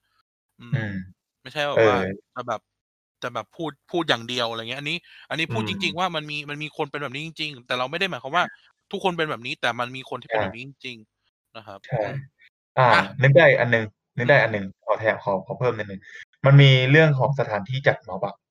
มีอืมมันมีตอนตอนเรียนอะจำได้ว่ามีเพื่อนเคยถามอาจารย์ท่านหนึ่งอยู่ว่าอาจารย์ครับทำไมเขาต้องไปปิดสนามบินเขาต้องไปปิดสถานที่ราชการในการทำม็อบอาจารย์ก็ตอบมาแบบตอบมาแบบง่ายๆนะไม่ได้กำปั้นทุกดินนะ อาจารย์บอกว่าก็ไปปิดที่อื่นอะมันสำเร็จไหมล่ะ มันมีผลอะไรกับ กับรัฐบาลหรืออะไรไหมล่ะอืมง่ายๆแค่นั้นเองคือเออถูก เออเขาพูดตรงๆเลย ก็ไปปิดที่อื่นอะ มันมีผลไหมเขาทำไมเขาถึงต้องไปทำเนียบอืมเพราะอะไร เพราะว่ามันเป็นจุดศูนย์กลางของรัฐบาลทำไมเขาถึงต้องไปปิดสนามบิน เพราะมันทำให้เกิดการปวดปั่นป่วนในการเดินทาง ปิดอืมสถานที่ราชการก็ข้าราชการทำงานไม่ได้ ก็มีผลกระทบกับคนหลายคนอืมนั่นคือการทำให้อืมคนหลายคนอะ มามาสนใจม็อบไงอืมคือทำให้มันมันสำเร็จก็เพราะแบบนี้ เพราะมันเกิดความเดือดร้อน กับกับวงกว้างอืมเออ ข้อเรียกร้องมันเลยถูกพุชขึ้นมาให้เห็นนะเพราะว่าการกระทำหมายถึงว่าการปิดสถานที่สำคัญอะ มันเลยเป็นที่นิยมในม็อบสมัยใหม่อะอืมเออ นั่นแหละ คือบางทีอันเนี้ยอาจจะมองได้นะว่าสถานที่บางอย่างที่เลือกจัดตั้งหรือว่าเลือกม็อบอะทำไมต้องเป็นอนุสาวรีย์ประชาธิปไตยประชาธิปไตยนั่นก็เป็นสัญลักษณ์ทางการเมืองอันหนึ่งอืมที่สำคัญ แต่ถามว่ามันกระทบกับการเดินทางไหมกระทบ กระทบกับรัฐบาลไหมผมว่าไม่เท่าไหร่อืมอืมหมายถึงว่าหมายถึงในแง่ของการทำงานนะไม่ได้แง่ของภาพลักษณ์นะแง่ของการทำงาน ก็ไม่เท่าไหร่เพราะว่ารัฐบาลทำงานอยู่ทำเนียบ อืมเอออะไรแบบนี้ อันนี้คือข้อข้อข้อที่เห็นที่นึกได้ ตอนอืมตอนเรียนมีคนเคยถามอืมก็ถือว่าผมว่าเคลียร์ประเด็นนี้นะเผื่อบางคนครับสงสัยอะไรอย่างเงี้ย อืมอืมอะอะต่อเลยครับต่อนั่นแหละ ก็คือที่พูดไปเนี่ยก็คือเข้ากับข้อห้ากับข้อหกที่แนะนำนั่นแหละ ข้อหกก็คือ การจัดคอนเทนต์ในการประท้วงหรือการปราศัยใช่ไหมครับครับเออตะเกียท็อปพูดไปเยอะแล้วแต่ว่าพูดหน่อยกันว่าการจัดคอนเทนต์คืออะไร การจัดคอนเทนต์ก็อย่างที่บอกก็คือการตีประเด็นนั่นแหละ เอาแบบ เอาเนื้อเนื้อเอาให้มันตรงๆเลยว่าจะเอาอะไรแน่ ใช่ไหมเอ่อขอยกเคส ยกเคสสองเคสคือเคสนปชก่อน เคสนปชเนี่ยอืมเอ่อเวลาอืมประท้วงเนี่ยเอ่อคุเอ่อคุณคุณเอ่อแกนนำนปชเขาจะพูดเลยว่าเออรัฐบาลรัฐบาลคุณอภิสิทธิ์เนี่ยเออมาไม่ได้มาถูกต้องตั้งในค่ายทหารเอ่อมีการเอ่อเขาเรียกนะตุลาการพิวัตรอะไรก็ว่าไปใช่ไหมเออนี่คือเขาตีตีประเด็นเลยว่าเขาจะเขาจะต้อง จัดการรัฐบาลอภิสิทธิ์ให้ได้ แล้วก็พยายามที่จะสาวไส้รัฐบาลอภิสิทธิ์ออกมาว่าเฮ้ยเนี่ยโอ้สุเทพเนี่ยทำอย่างนี้ เอ่อชื่ออะไรวะเออ ช่างมันเออจำชื่อไม่ได้วอลเปเปอร์เออคุณเหรออภิสิทธิ์อะไม่ไม่หมายถึงว่าแบบตัววอลเปเปอร์คุณอภิสิทธิ์อะจำชื่อสิริโชคเอออ่าสิริโชคเนี่ยทำสิริโชคไปทำนู่นทำนี่อภิสิทธิ์เนี่ยมาร์กเนี่ยแม่งอย่างงู้นอย่างนี้ใช่ไหมเอออ่านี่คือจัดคอนเทนต์เลยว่าเนี่ยเล่นเลยว่ารัฐบาลอภิสิทธิ์เนี่ยมัน ไม่ legitimate อย่างไรใช่ไหมหรือเป็นรัฐบาลคุณยิ่งรักษณ์ก็ได้ไปไวๆหน่อยก็ได้เพราะว่าตะกี้ก็พูดกันไปเยอะแล้วอย่างรัฐบาลคุณยิ่งรักษณ์เนี่ยตอนกปปสเนี่ยคุณสุเทพเอยหรือว่าเหล่านักวิชาการ หรือแกนนำที่ขึ้นไปพูดเนี่ยเขาก็พูดเลย รัฐบาลยิ่งรักษณ์เนี่ยเอ่อตอนตอนพรบนิรโทษกรรมก็ก็ก็โจมตีเรื่องพรบนิรโทษกรรมใช่ไหมอ่าพอเขายกระดับการชุมนุมเขาก็ชุมนุมเลยว่า เนี่ยเอ่อคุณปูเนี่ยโกงอย่างนั้นอย่างนี้อ่าอ่าไอ้นู่นไอ้นี่คือลากลากความผิดออกมาให้ดู ลากออกมาให้เห็นว่าคอร์รัปชันยังไงอะไรเพื่อที่ทำให้มันหมดความชอบธรรมนั่นแล้วสิ่งที่อยากแนะนำม็อบก็คือว่าเอาม็อบม็อบตอนนี้คือว่า สมมุติว่าเราอยากเล่นลุงตู่นี่คือเราไม่ต้องพูดอย่างนี้คุณตำรวจ ถ้าคุณตำรวจฟัง เราไม่ได้เราไม่ได้ยุยงปลุกปั่นนะแต่นี่มันเป็นข้อคิดเห็นเชิงวิชาการนะครับอ่าก็เห็นเชิงวิชาการว่า สมมติถ้าอยากประท้วงลุงตู่ก็ต้องลากออกมาเลย เนี่ย ลุงตู่นะแม่งโกงหนึ่งสองสามสี่ลุงตู่นะแม่งทำไม่ดีหนึ่งสองสามสี่ ใช่ไหมเอออืมซื้อเรือดำน้ำเนี่ยล่าสุดเลยซื้อเรือดำน้ำเนี่ยแม่งหมายถึงอะไรเนี่ยลากออกมาให้คนเนี่ยเห็นเลยว่า เออ กูเดือดร้อนอืใช่ไหมมหรืออย่างตอนอ่าตอนคุณยิ่งรักษณ์เนี่ยตนี่นี่พูดตรงๆนะตอนตอนกบปสเนี่ย ในละเป็นหลายสิบเปอร์เซ็นของผู้ชุมนุม ไม่ได้เป็นชนชั้นกลางอย่างที่คิดนะ เป็นชาวนาเออที่เดือดร้อนจากจำนำข้าวนะอืมเออนี่พูดจากตัวเลขตัวตัวเลขที่เอ้ยไม่พูดจากการสังเกต ไม่ใช่พูดตัวเลขหรอก พูดจากการสังเกตการชุมนุม โดยเฉพาะนี่พูดตรงๆโดยเฉพาะคืนวันพฤหัสกับคืนวันศุกร์แล้วก็คืนวันเสาร์สามคืนเนี้ยแม่งจะเป็นคืนอ่าที่ชาวนาขึ้นมาพูดอืมอืมเออคือเป็นชาวนาขึ้นมาพูด ไม่ใช่แกนนำแบบนักการเมืองขึ้นมาพูด เป็นชาวนาขึ้นมาพูดเว้ยว่าเขาโดนโกงยังไงอะไรเงี้ยคือ คือพอลากให้เห็นกันแบบเนี้ย คนคนก็จะเห็นด้วย สมมุติคนที่ เอ้ย เป็นชาวนาเหมือนกัน เอ้ยโดนโกงว่ะอ่าเราโดนโกงว่ะ เราจะไปเข้าร่วมใช่ไหม เออเนี่ยคืออมมันมีมันมีการจัดคอนเทนต์เว้ยว่าเออเนี่ยลากให้เห็นแล้วมันจะมีคนไปจอยอ่าเพราะว่าคนเขาจะมีเขาเริ่มเขาเรียกนะ มีเอ่อ mutual interest อะก็คือเหมือนว่าอะเรามีผลประโยชน์แบบนี้เหมือนกัน แล้วเรากำลังอืมเสียผลประโยชน์นี้เหมือนกัน เราจะต้องนั่นออกมา แต่ในหลาย ๆ ครั้งเนี่ยตอนนี้จากการสังเกตเหมือนกัน ว่าม็อบเราล่าสุดเนี่ย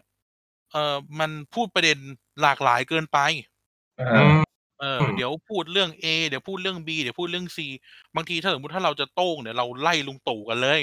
สมมุติเนี่ย ไม่ได้ยุยงนะครับ ไม่ได้ยุยงปลุกปั่นนะนี่เป็นข้อนี่เป็นข้อคิดเห็นทางวิชาการ เออก็คือละคือสมมติจะได้ลุงตู่ลากมาเลย เนี่ย ซื้อรถถังเนี่ยโกงโกงยังไงหนึ่งสองสามสี่ใช่ไหมซื้ออันเนี้ยโกงหนึ่งสองสามสี่สร้างอันเนี้ยโกงหนึ่งสองสามสี่อย่างตอนกกปสเนี่ย มี มีอาจารย์ธรรมศาสตร์สองสามท่าน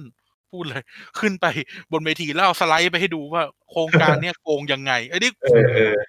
อ่า เป็นอาจารย์ที่เคยสอนวิชา EC สองหนึ่งศูนย์อะใบเอมาอด้วยกัน เออ ในพูดตรงๆเราเห็น และสอนกูด้วย อ่ากัน เออ แม่งไปขึ้นเวทีเลย ไปขึ้นเวทีแล้วก็ไม่มาสอนเพราะตื่นไม่ไหวสัตว์กูปวดหัวชิบหายเลย เออนะครับ เออ คือมันเป็นแบบนี้เว้ยนั่นแล้วนั่นคือสิ่งที่เราต้องทำความเข้าใจว่า การจัดคอนเทนต์ก็เป็นสิ่งสำคัญ เพราะคอนเทนต์จะเป็นการดึงให้คนน่ะ เข้าร่วมอืมนะครับอืมเอออะพอพูดไปแล้วเหมือนกันก็คือการกดดันรัฐบาลอ่าการกดดันก็สำคัญ เช่น เออบางทีเราอาจจะต้องขยายการชุมนุม เช่น อ่า วันนี้กดดันว่ากระทรวงการคลังเนี่ยอะไรอะไรนะ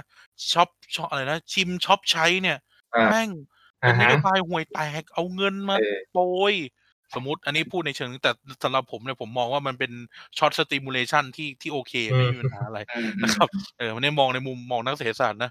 แต่ว่าโอเค สมมุติเราจะโจมตีชิมช็อปใช้เนี่ย แม่งเอาเงินมาโปรยเล่น แล้วก็นายทุนได้ แม่งไปประท้วงเลยหน้ากระทรวงการคลังอือืมมกดดันกระทรวงการคลังแล้วลองสังเกตม็อบม็อบคุณสุเทพ มีปัญหากับตำรวจใช่ไหมประท้วงแม่งหน้าสตชเลยเออมีปัญหากับกระทรวงการคลังตอนนั้นใช่ไหมที่มีบุกยึดกระทรวงการคลังอะ เออเออ ไปกระทรวงการคลังเลย นี่แล้วก็อะไรนะคุณสุเทพไปไปหน้าทำเนียบแม่งเอารถแห่ไปหน้ายืนตะโกนด่าหน้าทำเนียบเลย เออ คืออย่างเงี้ยมันกดดันได้ มันทำให้แบบอ่ารัฐบาลจะต้องต้องต้องคิดแล้วว่าแบบ จะแก้ปัญหายังไง เพราะอย่างอ่าตัดทุกไปต่างทุกอย่างออก รัฐบาลต้องทำงานให้ได้เออือม ใช่ไหมรัฐบาลต้องทำอย่างนี้ได้เรือดำน้ำเนี่ยไอชิปหายซื้อมาทำเฮียอะไรใช่ไหมสมมติเรือดำน้ำเนี่ยจะซื้อมาทำเฮียอะไรอ่าเออมีเออ ไม่ใช่หมายถึงเวลานี้ไงเวลานี้เศรษฐกิจแบบเนี้ยเอออ่าเรือดำน้ำอ่ามีซื้ออะไรไปประท้วงหน้ากลาโหมเลยครับทุกคน เออ คืออย่างเงี้ยคือไปแสดงให้เห็นเป็นแบบไปกระจายกันออกแล้วก็ โจมตีกันเลยอะไรเงี้ย ซึ่งมันเป็นอืมมันเป็นกลยุทธ์ที่เขาทำกันไงเป็นกลยุทธ์ที่เขาทำกัน ก็เหมือนนี่คือสิ่งที่เขาทำอยู่แล้ว น่าจะขยาย อย่างเช่นเวลามีเอ่อพี่ๆน้องๆแกนนำโดนจับใช่ไหมอ่าเขาก็ไปออกันหน้าสอนอะ ซึ่งเออเออเนี่ยนี่คือสิ่งนี่คือวิธีกดดันเว้ยมันจะทำให้อ่า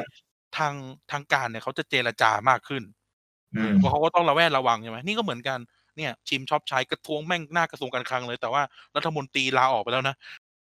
ก็คือรัฐมนตรีชิมชอบใช้ลาออกไปแล้วนะจ๊ะเออช้าไปแล้วนะครับ เออ แต่ anyway เนี่ยก็ยังเหลือเอ่อนโยบายมันดาประชารัฐอยู่ก็ไปไปกระทรวงที่กระทรวงแรงงานได้ ครับผมถนนดินแดงนะฮะไปอ่าประท้วงกันตรงนั้นได้ เอออะไรแบบเนี้ยนี่คือสิ่งที่สำคัญก็คือ การกดดันให้รัฐหรือคนที่เราประท้วงอยู่เขาฟังต้องกระจายออกไปถึงจุดจุดนั้น อืม คืออย่างม็อบนปชเนี่ยเขาก็ชัดเจนอย่างอะโอเค เรื่องกฎหมายอะไรเดี๋ยวเราพูดต่อไป แต่ว่าอย่างตอนนั้นเนี่ยเขากดดันคุณพิสิทธิ์มากๆเขาไปถล่มโรงแรมที่พัทยาเลยใช่ไหมที่เออจะประชุมสุดยอดอาเซียนใช่ไหมนเออแล้วอ่าโอ้อ่าโหนี่ผู้นำประเทศหนีตายไปหมดซึ่งเราก็รู้สึกว่ามันไม่โอเคแหละแต่ว่า แต่นั่นก็เป็นอ่าวิธีหนึ่งไงนั่นก็เป็นวิธีหนึ่งได้ผล เออหรือเออการไปประท้วงหน้านู่นหน้านี่อะไรนั่นสำคัญนั่นก็สำคัญคือ ไม่ได้หมายความว่าให้ทิ้งเวที ไม่ได้หมายความว่าให้ทิ้งอนุสาวรีย์ประชาธิปไตยหรือราชดำเนินแต่ว่า แต่เราลองดูตัวอย่างใช่ไหมเออ คือออฮึคือคำว่าม็อบประสบความสำเร็จเนี่ยคือบรรลุโกของเขาใช่ใช่แต่ไม่ได้หมายความว่าโกของเขาถูกต้องนะพูดออ่าย่างนี้เลยอ่าไม่ได้หมายความว่าโกม็อบกปปสทำถูกนะเออแบบชนะแล้วถูกนะเอออมคือผู้ชนะในประวัติศาสตร์เนี่ยไม่ได้หมายความว่าผู้ชนะคนนั้นทำถูกอืมเหมือนทหารมองโกแบบฆ่าคนเมืองซามาคารน่ะอืม คือมองโกชนะเว้ยแต่มองโกไม่ได้อ่าไม่ได้ทำถูกเพราะมองโกฆ่าคนจริงทั้งเมืองอ่านะอ่าเออ อย่างชัดดาวน์กรุงเทพอะเป็นไงอะรัฐบาลยิ่งรักษณ์ก็ต้องเจรจาใช่ไหมเออใช่ป่ะคืออันนี้อันนี้เรายกตัวอย่างให้ดูว่าเออนี่นมันคือต้องกดดันภาครัฐให้ได้ อืมอืมเพราะว่าอืมสุดท้ายเนี่ย ถ้ายืนพูดกันอยู่เฉยๆเนี่ย พูดให้ตายเขาก็ไม่ฟังนี่พูดอืมความจริงให้ฟังนะพูดความจริงเป็นสัตว์จริงให้ฟังอืมนะครับแต่ก็บอกพี่ๆน้องๆ เอ่อที่ทำงานด้านความมั่นคงไว้ก่อนนะครับ ว่าไม่ได้ยุยงปลุกปั่นนะครับ นี่เป็นคำนี่เป็นคำเสนอทางวิชาการเฉยๆเป็นแบบเป็นม็อบเป็นอะไรนะ เป็นวิชาว่าด้วยเรื่องม็อบนะครับ ทุกคนอืมนะครับอ่าอย่าเพิ่งมาจับกูนะครับ คอมยังผ่อนไม่หมดนั่นแหละนะครับอะข้อสุดท้าย ข้อสุดท้ายเป็นเรื่องที่เราเชื่อว่าคนจะไม่เห็นด้วยกับเรามากที่สุดอืมเว้ยเป็นสิ่งที่ตอนคิดเนี่ยรู้สึกว่าคนจะไม่เห็นด้วยกับเรามากที่สุดแต่ เราถือว่าเราฟังคำครูของเราก็คือ พูดชื่อได้คือชัยวัฒน์สถานันท์เอออืมท่านอาจารย์เอ่อสอนวิชาปรัชญาการเมืองแล้วก็การเมืองเรื่องสันติวิธีอืมอาจารย์ชัยวัฒน์เนี่ยอืมเคยสอนผมในวิชาปรัชญาการเมืองว่า การต่อสู้เนี่ย ต่อเราจะต้องต่อสู้ให้มันเป็นไปตามระเบียบเรียบร้อย เออ แล้วก็อยู่ในกรอบของกฎหมายนะครับ เอออืมถ้าทำผิดกฎหมาย โดยที่เรามองว่ากฎหมายเนี่ยไม่ยุติธรรม สมมุติเรามองว่ากฎหมายข้อนี้ไม่ยุติธรรมเราจะต้องต่อสู้โดนจับจนกว่าเราจะชนะ แล้วเราจะไม่โดนจับอีก อืม แต่เราต้องยอมนะ นี่คือการต่อสู้แบบสันติวิธีอืเอมอสันติอหิงคืสาอการนะไม่ใช้ความรุนแรงใช่งดใช้ความรุนแรงนี่เป็นสิ่งที่โอเคหลายๆคนน่าจะไม่เห็นด้วยกับเรามัมากใช้ที่สุความดอดทนสูงมากเลยนะต้องบอกใช่ว่าการทำแบบเนี้ย ไม่มันต้องทำได้จริงแล้วคือแบบว่าทำให้เห็นจริงแบบ คือสุดอะสุดมากคือขั้นตอนคือสุดจริงอะใช่ คือคืออย่างยกตัวอย่างในประวัติศาสตร์โอเค เรื่องเรื่องไม่ดีของผู้ชายคนนี้เราละไว้ แต่มหาตมะคานทีผู้ต่อสู้กับอาณานิคมอังกฤษเนี่ยอืมเขาโดนจับไม่รู้กี่รอบโดนจับไม่รู้กี่รอบใช่แต่ก็พยายามคือคือเราก็อะเราเด็กสร้างชาติเคยมีตอนอินเดียไปแล้วเราก็รู้ว่าอินเดียมันก็ไม่ได้ต่อสู้ด้วยสันติวิธีทุกคนหรอก แต่เราพูดถึงอืมคานทีว่า father of nation เนี่ยว่า คานทีเนี่ยโดนจับไม่รู้กี่รอบ จนกระทั่งเขาไม่ถูกจับอีกเพราะเขาชนะอืมเขาชนะความอายุติธรรมนั้นด้วยด้วยอะไรนะด้วยด้วยความสงบอะอ่าสมมุติว่าการชุมนุมของเราเราโดนจับ เรายอมเลยเว้ยเรายอมให้เขาจับอืมอืมแล้วแล้วเราต้องเชื่อว่ามันยังมีพลังอื่นๆเว้ยที่อืมจะมาจับที่ที่จะมาสู้ต่อจากเรา อะอ่าคือเหมือนไฮด้า ตัดกูหนึ่งจับจนจับไม่ไหวอะเออเออจับจนจับจนมึงไม่มีปัญญาจับอะเออ แบบงอกอีกอะเออนั่นแหละ นั่นแหละคือวิถีทางเอ่อวิถีทางแห่งสันติ แล้วก็วิถีทางที่งดการรุนความรุนแรงและเป็นวิถีทางของประชาธิปไตย คือเราต้องแสดงพลังให้เห็นนะมึงจะจับเว้ยล้นคุกก็ได้ แต่กูจะเอไม่อยอมเดี๋ยวก็มีคนแบบกลัวพูดมันต้องพูดอีกเอออะไรอย่างเงี้ยเออเออมันต้องแบบนั้นอะ ใช่ใช่คือข้อเนี้ยมันอาจจะดูเหมือนแบบเป็นเป็นอะไรที่สวยหรูนะแต่ว่าอันนี้มันเป็นความเชื่อของเราจริง ๆ ว่า เราเชื่อแบบเนี้ยอืมคืออ่าคือมึงอยากจับมึงจับเลยเว้ยมึงจับเลยแต่กูต่อสู้กับมึงด้วยสันตินะแต่มึงใช้ความรุนแรงกับกูเท่ากับว่าใช่มึงนั่นแหละที่มีปัญหา คือการใช้ความรุนแรงเมื่อไหร่คือการผมมองว่ามันคือการคือการหมดความชอบธรรมอะต่อยก่อนฝ่ายใดแพ้ฝ่ายหนึ่งเออถูกต่อยก่อนคือแพ้นั่นแหละ พอโดนจับ พอคนโดนจับบ่อยๆมันต้องมันต้องคนมันต้องมองว่าแหละเออเด็กพวกนี้ทำไมมันพูดอะไรแบบนี้เรื่องเดิมๆแล้วคนใหม่ๆมาพูดเหมือนเดิมอะไรเงี้ย บางคนใช่บอกเฮ้ยมึงจ้างมาเหรออ่ามึงมีปัญญาจ้างคนเป็นพันเป็นหมื่นมาพูดไปละเอออะไรเงี้ยแบบมันต้องมีคนมาสนใจว่า มันต้องมีอะไรบางอย่างที่ผิดปกติแล้วอืมเออ มันเป็นแบบนั้น ใช่เราเราเราอาจเราเราจะไม่ยอมแพ้ต่อ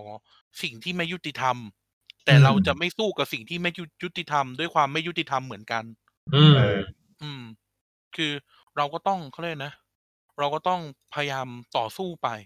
ต่อสู้ไป คือเราก็ไม่รู้หรอก ว่าทำไมอาจารย์ชวัตพูดกับเราแบบนั้น แต่ว่าสุดท้ายแล้วเราค่อนข้างเห็นดีเห็นงามกับเรื่องนี้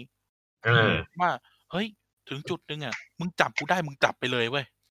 มันจะมีคนอื่น ๆ อีกมากมายเป็นเป็นหมื่น เป็นพันเป็นหมื่น ที่จะสู้แบบกูที่จะพูดแบบกู ในเรื่องความไม่แฟร์ตรงนี้หรือในเรื่องที่อืมเราประท้วงอยู่อะ เออ เอออืมแล้วถ้าเรามั่นใจว่าสุดท้ายแล้วเราไม่ได้ทำผิดคำว่าไม่ได้ทำผิดเหมือนว่า เราไม่ได้ทำผิดใน ในแง่ประชาธิปไตยหรือในแง่ในแง่ของในแง่ของการออกสิทธิ์ออกเสียงเนี่ย เราก็อืมเราก็ต้องสู้ด้วยวิถีทางที่ดีที่สุด เพราะว่าเมื่อนำไปสู่ความรุนแรงเมื่อไหร่ ต่อยกันเมื่อไหร่เนี่ย ไม่มีมันไม่มีทางจบสวยอืมอืมไม่มีทางจบสวย ลองสังเกตดูนะ นี่พูดกันนี่พูดด้วยข้อสังเกต เมื่อเกิดการประทะกันระหว่าง เอ่อกปปสและอื่นๆอีกมากมาย มีการใช้ความรุนแรงมีการใช้อาวุธเราพูดตรงๆมีการใช้อาวุธมีการนู่นนี่นั่น แล้วสุดท้ายจบแล้วเป็นไงจบมึงก็ได้ลุงตู่ไงอืมเออเออ แล้วเป็นไงล่ะจบก็ได้ลุงตู่ไง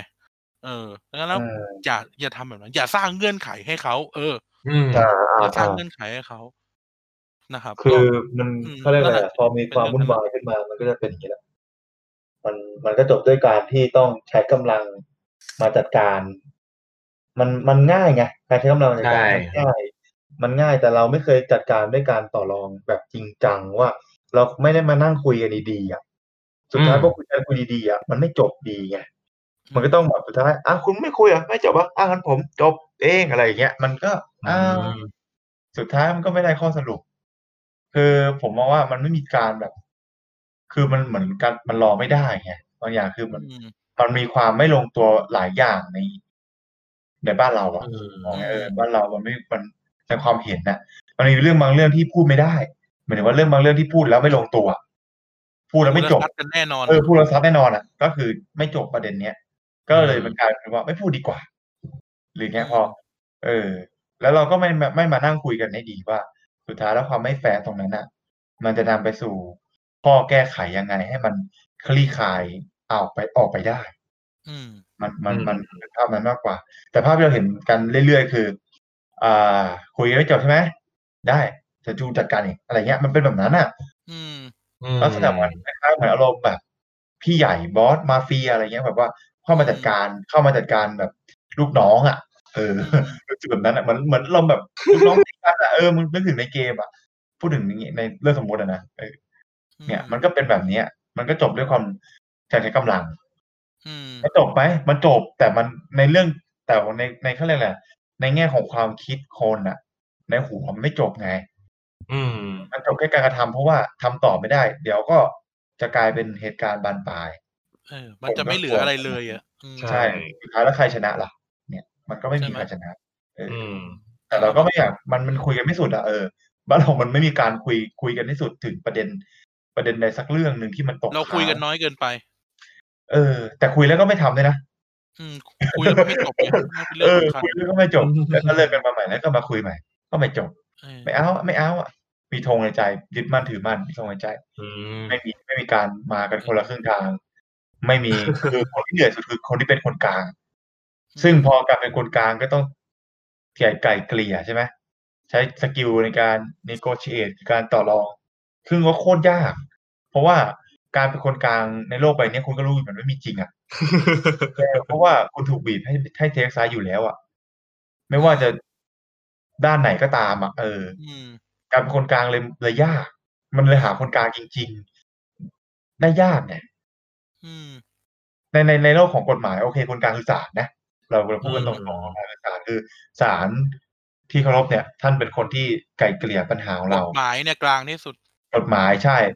กฎหมายเป็นเป็นเครื่องมือเป็นเป็นตัวอาจจะไม่ได้กำหนดีที่สุด แต่ก็กลางที่สุดมันคือข้อตกลงร่วมกันไงอืม เออแต่ว่าศาลเป็นคนบังคับใช้กฎหมายตัวนั้นในในแง่ของการเจรจาไกล่เกลี่ยข้อพิพาทในแง่ของกฎหมายอะ แต่ในเรื่องของการการเมืองอะบางทีมันเลยมีเรื่องของแบบเรื่องการเมืองเนี่ย อย่างเช่นเรื่องของแบบเอ่อเรื่องการเมืองต่างๆ เรื่องแบบข้อคิดเห็นที่ไม่ตรงกันอะ ใครจะตัดสินนะอืมถ้าเราเอาศาลมาตัดสินเราเราเชื่อมั่นหรือเปล่าล่ะ เดี๋ยวก็ไม่ ไม่คิดคุยกันไม่แฟร์อีกเดี๋ยวเขาไปขุดประวัติกันมาไม่นั่นอะไรกันอีกมันเห็นแบบนี้ไงมันเลยกลายแบบ ไม่จบอะไม่จบไม่สิ้น อืมประมาณนั้นอืม ก็คือสุดท้ายแล้วเนี่ยสิ่งสิ่งที่อยากทิ้งไว้ก็คือว่า อย่า อย่าลีดนำไปสู่ความรุนแรงแล้วกันใช่อืมคือคือใช่หมายความว่าหมายความว่ามันมีทั้งการยั่วยุ หรือแม้กระทั่งสมมุติถ้าคนที่ คนที่ไม่ได้เห็นด้วยกับม็อบมาฟังเรา เราก็อยากจะบอกว่า อย่านำความรุนแรงไปสู่ ไปสู่การเรียกร้องอะไรแบบนี้อืมอืมเพราะว่า เพราะว่าสุดท้ายแล้วความรุนแรงมันจะไม่ก่อประโยชน์ใดๆกับใครอืมอืมอย่างที่บอกอะต่อยก่อนคือแพ้ แล้วก็ประวัติศาสตร์ก็ทำให้เราเห็นหลาย ๆ ครั้ง ตลอดว่าต่อยก่อนนะแพ้แน่นอน อืมใช่ดูดูนี่ก็ได้ นี่แบบน่าจะเป็นตัวอย่างเดียวที่ชัดที่สุด ดูปีสามห้าก็ได้อืมอืมเมื่อเออไม่ต้องปีสามห้าหรอกดูสิบสี่ตุลาดูปีสามห้าและหกตุลาเราขอตัดไปแล้วกันมันเป็นอีกเรื่องหนึ่งเออ แต่ว่าดูสิบสี่ตุลาดูปีสามห้าก็ได้ว่า เมื่อเมื่อกระสุนนัดแรกมันถูกยิงออกมาอะ คุณแพ้แล้วนะอืม รัฐบาลก็ต้องไปใช่ไหมสิบสี่ตุลารัฐบาลถนอมก็ต้องไปถูกไหมเอออืมรัฐบาลถนอมก็ต้องไป โอเค เรื่องเรื่องอื่นๆก็ก็ก็ไม่ไม่ลงรายละเอียดแต่ว่า หรือปีสามห้าเนี่ย เมื่อกระสุนนัดแรกยิงตุ้มสุจินดาก็ต้องไป อืมเออ ก็ต้องหลีกหนี้หนีขี้หายออกไปจากประเทศใช่ไหมใช่เช่นเดียวกัน ไม่ใช่แค่ทางฝั่งรัฐม็อบก็เช่นเดียวกัน อืม ถ้าม็อบเริ่มก่อนความชอบธรรมในการต่อสู้ของเรามันจะ มันจะจบลงทันที อืมน่าจบลงทันที มันจะอืมมันจะแบบไม่นำไปสู่ มันจะไม่นำไปสู่แบบจุดจบที่ดีแน่ๆอะใช่อืมแล้วก็ก็เป็นสิ่งที่ฝากปไว้ระมาณนั้นอืมอืม อืมอืมกายว่าไง ก็เขาเรียกว่าอะไรนะ สุดท้ายแล้วเนี่ยความรุนแรงเนี่ย มัน มันก็ไม่ใช่ทางออกที่ดีที่สุดมันมีแต่เสียกับเสียจริงๆนะเรื่องความรุนแรงเนี่ย แล้วก็เขาเรียกว่าอะไรนะบางทีแล้วก็สาเหตุที่ทำให้เกิดความรุนแรงบางทีนะมันแบบอาจจะพลาดเพราะว่า เรื่องเรื่องอารมณ์ความรู้สึกคนณตอนนั้นด้วยแหละเนาะแล้วก็เลยแบบบางคนแล้วก็แบบ และที่แน่ๆเนี่ยฝั่งตรงข้ามเนี่ยมันอาศัยจังหวะที่แบบว่า ที่แบบฝั่งเรากำลังจะแบบว่า พลาดด้วยอะไรอย่างเงี้ย มันส่วนมากก็จะมาจากความรุนแรงเนี่ยแหละครับผมและเนี่ยอืมอันตรายมากอืมคือแบบเขาอืมจ้องที่แบบเฮ้ยรอรอรอรอมัน พอแบบฟังเส้นสุดท้ายมันขาดปั๊บเนี่ย เรียบร้อยแล้วมันก็จะแบบว่าก็จะเกิดการเปลี่ยนแปลงที่แบบว่า ตอนตะวันนำบ่ายคล้อยลงมาใช่ไหมหลังฟังเออ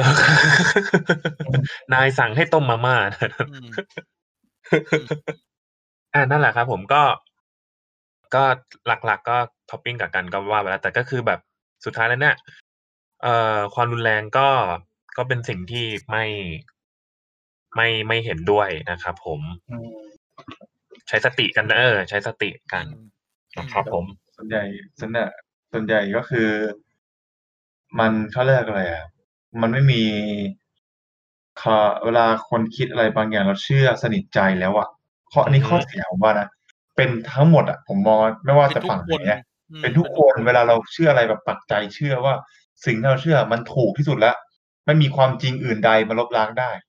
อืมนั่นเท่ากับว่า เราไม่เปิดรับความเห็นต่างเลยนะ อืม ข้อเนี้ยอืมข้อเนี้ยคือจุดบอดจุดบอดของทุก ทุกข้างเลย ผมมอง อืมแม้แต่ตัวผมเองผมยังพูดเลยว่ากูคิดว่า Pop Lover คือรายการที่ดีที่สุด เอออ่าอันนั้นเห็นด้วยครับ ผมมันใครแย่งเออตกมันก็แบบ มันทำให้เรา มันทำให้เราปิดหูตัวเองไปแล้ว เลยอะเพราะว่าเวลาใครมาพูดว่า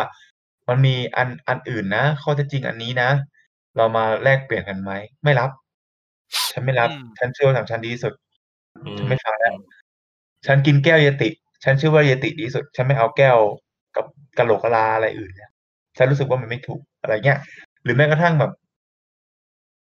มันมันทำให้คนแบบเขาเรียกอะไรอะ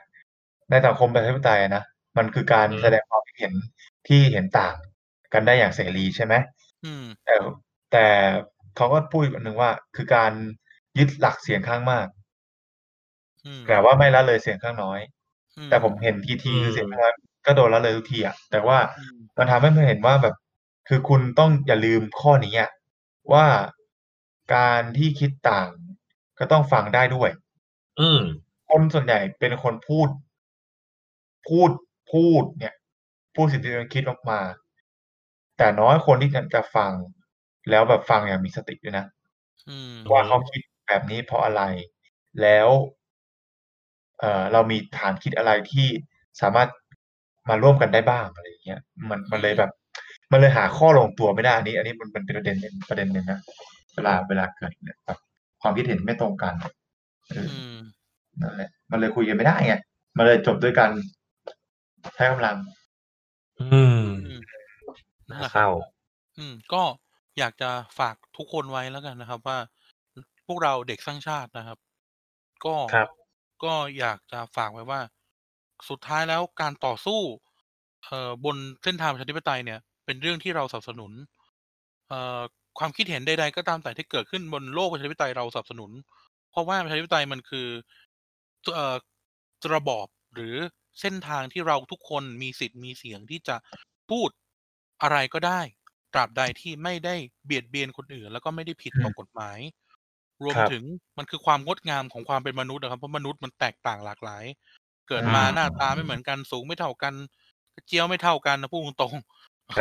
เออไม่ว่าใด ๆ ก็ตามแต่เนี่ย สุดท้ายแล้วเราก็ยังเป็นมนุษย์อยู่ มันก็ยังมีกรอบมีอะไรอย่างที่เราใช้เวลาหลายพันหลายหมื่นปีพัฒนามาจนเรากลายเป็นสังคม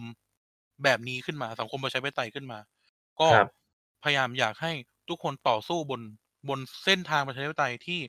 ที่เราหนึ่งไม่ละเมิดกฎหมาย ไม่ใช้ความรุนแรง แล้วก็ไม่เบียดเบียนคนอื่น แล้วก็เคารพทุกความคิดเห็นต่างอืมนะครับ เพราะว่า ไม่ว่าอย่างไรก็ตามแต่เนี่ย บนโลกประชาธิปไตยเนี่ย ไม่ว่าใครก็เชื่ออะไรก็ได้ อืม ทุกคนสามารถใช่เชื่อครับได้เหมือนกันหมด อืม บนโลกใบนี้เนี่ย มีประเทศประชาธิปไตยมากมายที่ที่มีพรรคคอมมิวนิสต์ลงเลือกตั้ง ตลกไหมเริ่มไม่ตลกตรงนี้แหละกูก็ตลกเอออะไรอย่างเงี้ยนะครับ มีพรรคคอมมิวนิสต์ลงเลือกตั้งไม่ว่าจะเป็นในยุโรปหรือในในญี่ปุ่นก็มีนะครับ เออแล้วแล้วเนี่ย สุดท้ายแล้วบนโลกประชาธิปไตยเนี่ย ทุกเสียงทุกสิทธิ์เท่ากันหมด อืม แล้วก็ประชาธิปไตยพวกเรานี่แหละ ประชาชนเนี่ยแหละเป็นใหญ่ที่สุดนะครับ อืม อืมแล้วก็ฝากทุกคนไว้ด้วยว่า ขอให้ ขอให้ประสบความสำเร็จแล้วกัน ในสิ่งที่ทำอครัยู่บขอให้ประสบความสำเร็จ แล้วก็ขอให้ทุกคนอยู่รอดปลอดภัย แล้วก็เดินอยู่บนเส้นทางประชาธิปไตยที่มันงดงามแล้วกันอืมอย่าให้ อย่าให้ประชาธิปไตยมัน toxic กับใคร อืมครับ ครับ ผมเคย ผมเคยเรียนเรียนวิชาหนึ่งในในคลาสที่ญี่ปุ่น มันเป็นมันเป็นคลาสที่ว่าด้วยเรื่องการเมืองกับเศรษฐศาสตร์การเมืองแหละแต่ว่าอาจารย์พูดมาว่า สิ่งที่น่ากลัวที่สุดก็คือท็อกซิกเดโม c r a ซีอืมอืมในญี่ปุ่นเนี่ยมันเคยมีแล้วเล่าให้ฟังเหมือนพูดไปแล้วแหละในในพูดทั้งโลกว่า มันเคยมีญี่ญี่ปุ่นในช่วงเวลาสามสิบปีที่ปกครองโดยพรรคพรรคเดียว คือครับลงเลือกตั้งยังไงมึงก็ชนะ อืม แล้วสุดท้ายแล้วมันก็นำไปสู่ความวุ่นวายต่างๆ ในทางเศรษฐกิจและทางการเมืองอืมในปัจจุบัน อืมนะครับอาจารย์พูดว่าสุดท้ายแล้วบางครั้งมันเป็นท็อกซิกเดโม c r a ซีก็คือทุกคนเอาประโยชน์ของตัวเองมาเป็นใหญ่ เรื่องมันอาจจะไม่ได้ดู ไม่ได้ดูแปลกซับซ้อนแล้วก็คือแค่เขาเลือกพรรคที่ให้ประโยชน์กับตัวเองใช่ไหมใช่ครับ แต่สุดท้ายแล้ว ด้วยความยึดมั่นถือมั่นนั่นแหละว่า ตัวเองเท่านั้นที่จะได้ประโยชน์ มันก็เลยส่งผลต่อต่อเศรษฐกิจและการเมืองในปัจจุบัน อืม มันเหมือนเป็นอืมท็อกซิกเดโม c r a ซีที่ทุกคนเอาแค่ผลประโยชน์ของตัวเองโดยที่ไม่แคร์ผลประโยชน์ของคนอื่น อืม ผลประโยชน์ในที่นี้เนี่ย ไม่จำเป็นที่จะต้องเป็นเงินเป็นทองนะบางทีมันเป็นแค่ การที่เขาอาจจะอยากออกปากออกเสียงอะไรเงี้ยนะอ่าฮะ บางคนก็จะพูดว่าสมมติกลับมาที่ประเทศไทยบางคนจะพูดว่า ก็พรรคนี้ชนะเลือกตั้งอะจะทำไมอะไรอย่างงี้ใช่ไหมอืมกูก็เลยก็กูก็เลยกูอยากได้นายกเป็นเป็นลุงคนนี้อะไรเงี้ยกูอยู่สบายพวกมึงอยู่ไม่สบายพวกมึงก็ไปสินั่นก็เป็นท็อกซิกเดโม c r a ซีเหมือนกัน อืมมันเป็นมันเป็นประชาธิปไตยที่ไม่ได้ ไม่ได้ compromise กับคนอื่น มันเป็นประชาประชาธิปไตยที่ไม่ได้เห็นอกเห็นใจคนอื่น แล้วก็ไม่อืมฟังคนอื่น อืมแล้วแล้ว สมมุติว่าไอ้ท็อกซิก d e โม c r a ซีตรงนี้ที่บอกว่าก็กูเลือกมาแล้วกูจะเอาคนนี้ เออคนนี้แหละคืออัศวินของเราเออคนนี้นี่แหละ ที่จะมาปราบโกงอ่าเออ แต่ถ้าเขาทำวินาศก็ต้องฟังเหมือนกันว่าเขาทำวินาศอย่างไร แล้วเราจะช่วยกันแก้ไขได้อย่างไร ไม่ใช่ว่ากูจะเอา เพราะว่ากูได้ประโยชน์กูอยู่สบายอยู่คนเดียว มันมีคนอื่นอีกมากมาย ที่ไม่ได้อยู่สบายนะครับอ่าฮะอืมก็อยากให้ทุกคน ลองคิดดูแล้วกัน แล้วก็ถ้าเราจะต่อสู้ เราต้องอย่าเป็นคนพวกนั้นนะเออ เออ เราต้องอย่าเป็นคนพวกนั้น เราต้องอย่าเป็นคนที่ ก็กูเลือกลุงคนนี้มาแล้วอะ่ะเอออืมก็กูจะเอาแบบนี้แล้วกูจะไม่แคร์คนอื่น เราก็ต้องไม่เป็นคนพวกนั้นเหมือนกันครับ ครับ นั่นแหละ นี่คือเด็กสร้างชาติสำหรับสัปดาห์นี้นะอ่ครับาอะมีใครจะทิ้งท้ายอะไรอีกไหมก่อนที่เราจะไปเล่นเกมกันครับ ทำงานสิเอออืมทำงานแล้วงานวันเสาร์อะนั่นแหละครับ ก็ยังไงก็ครับขอบคุณขอบคุณกายขอบคุณท็อปปิ้งมาก ครับ ครับผมนี่มาจอยกันวันนี้ก็ ยังไงวันนี้เนี่ยก็ฝากทุกคนไว้แล้วกัน แล้วก็มีอะไรก็พูดคุยกับเราแฮชแท็กเด็กสร้างชาติเนาะกับ TPD Podcast นะครับอ่าครับอ่าเรื่องวันนี้เนี่ย พูดกับเจ้าหน้าที่รัฐก่อน ไม่ได้ยุยงปลุกปั่นนะครับ เราพูดในแง่วิชาการนะครับเออเราพูดในแง่วิชาการนะครับเอาแฟกต์มาคุยกัน เอออาจจะติดตลกบ้างนะครับ ก็อือฮึก็ก็โยนหยวนๆกูเถอะนะครับ เอออ่าส่วนฝั่งที่เป็นฝั่งที่เป็นเอ่อฝั่งที่เป็นฝั่งอีกฝั่งหนึ่งของของเจ้าหน้าที่รัฐก็อยากฝากว่าที่เป็นความคิดเห็นของเราแล้วกัน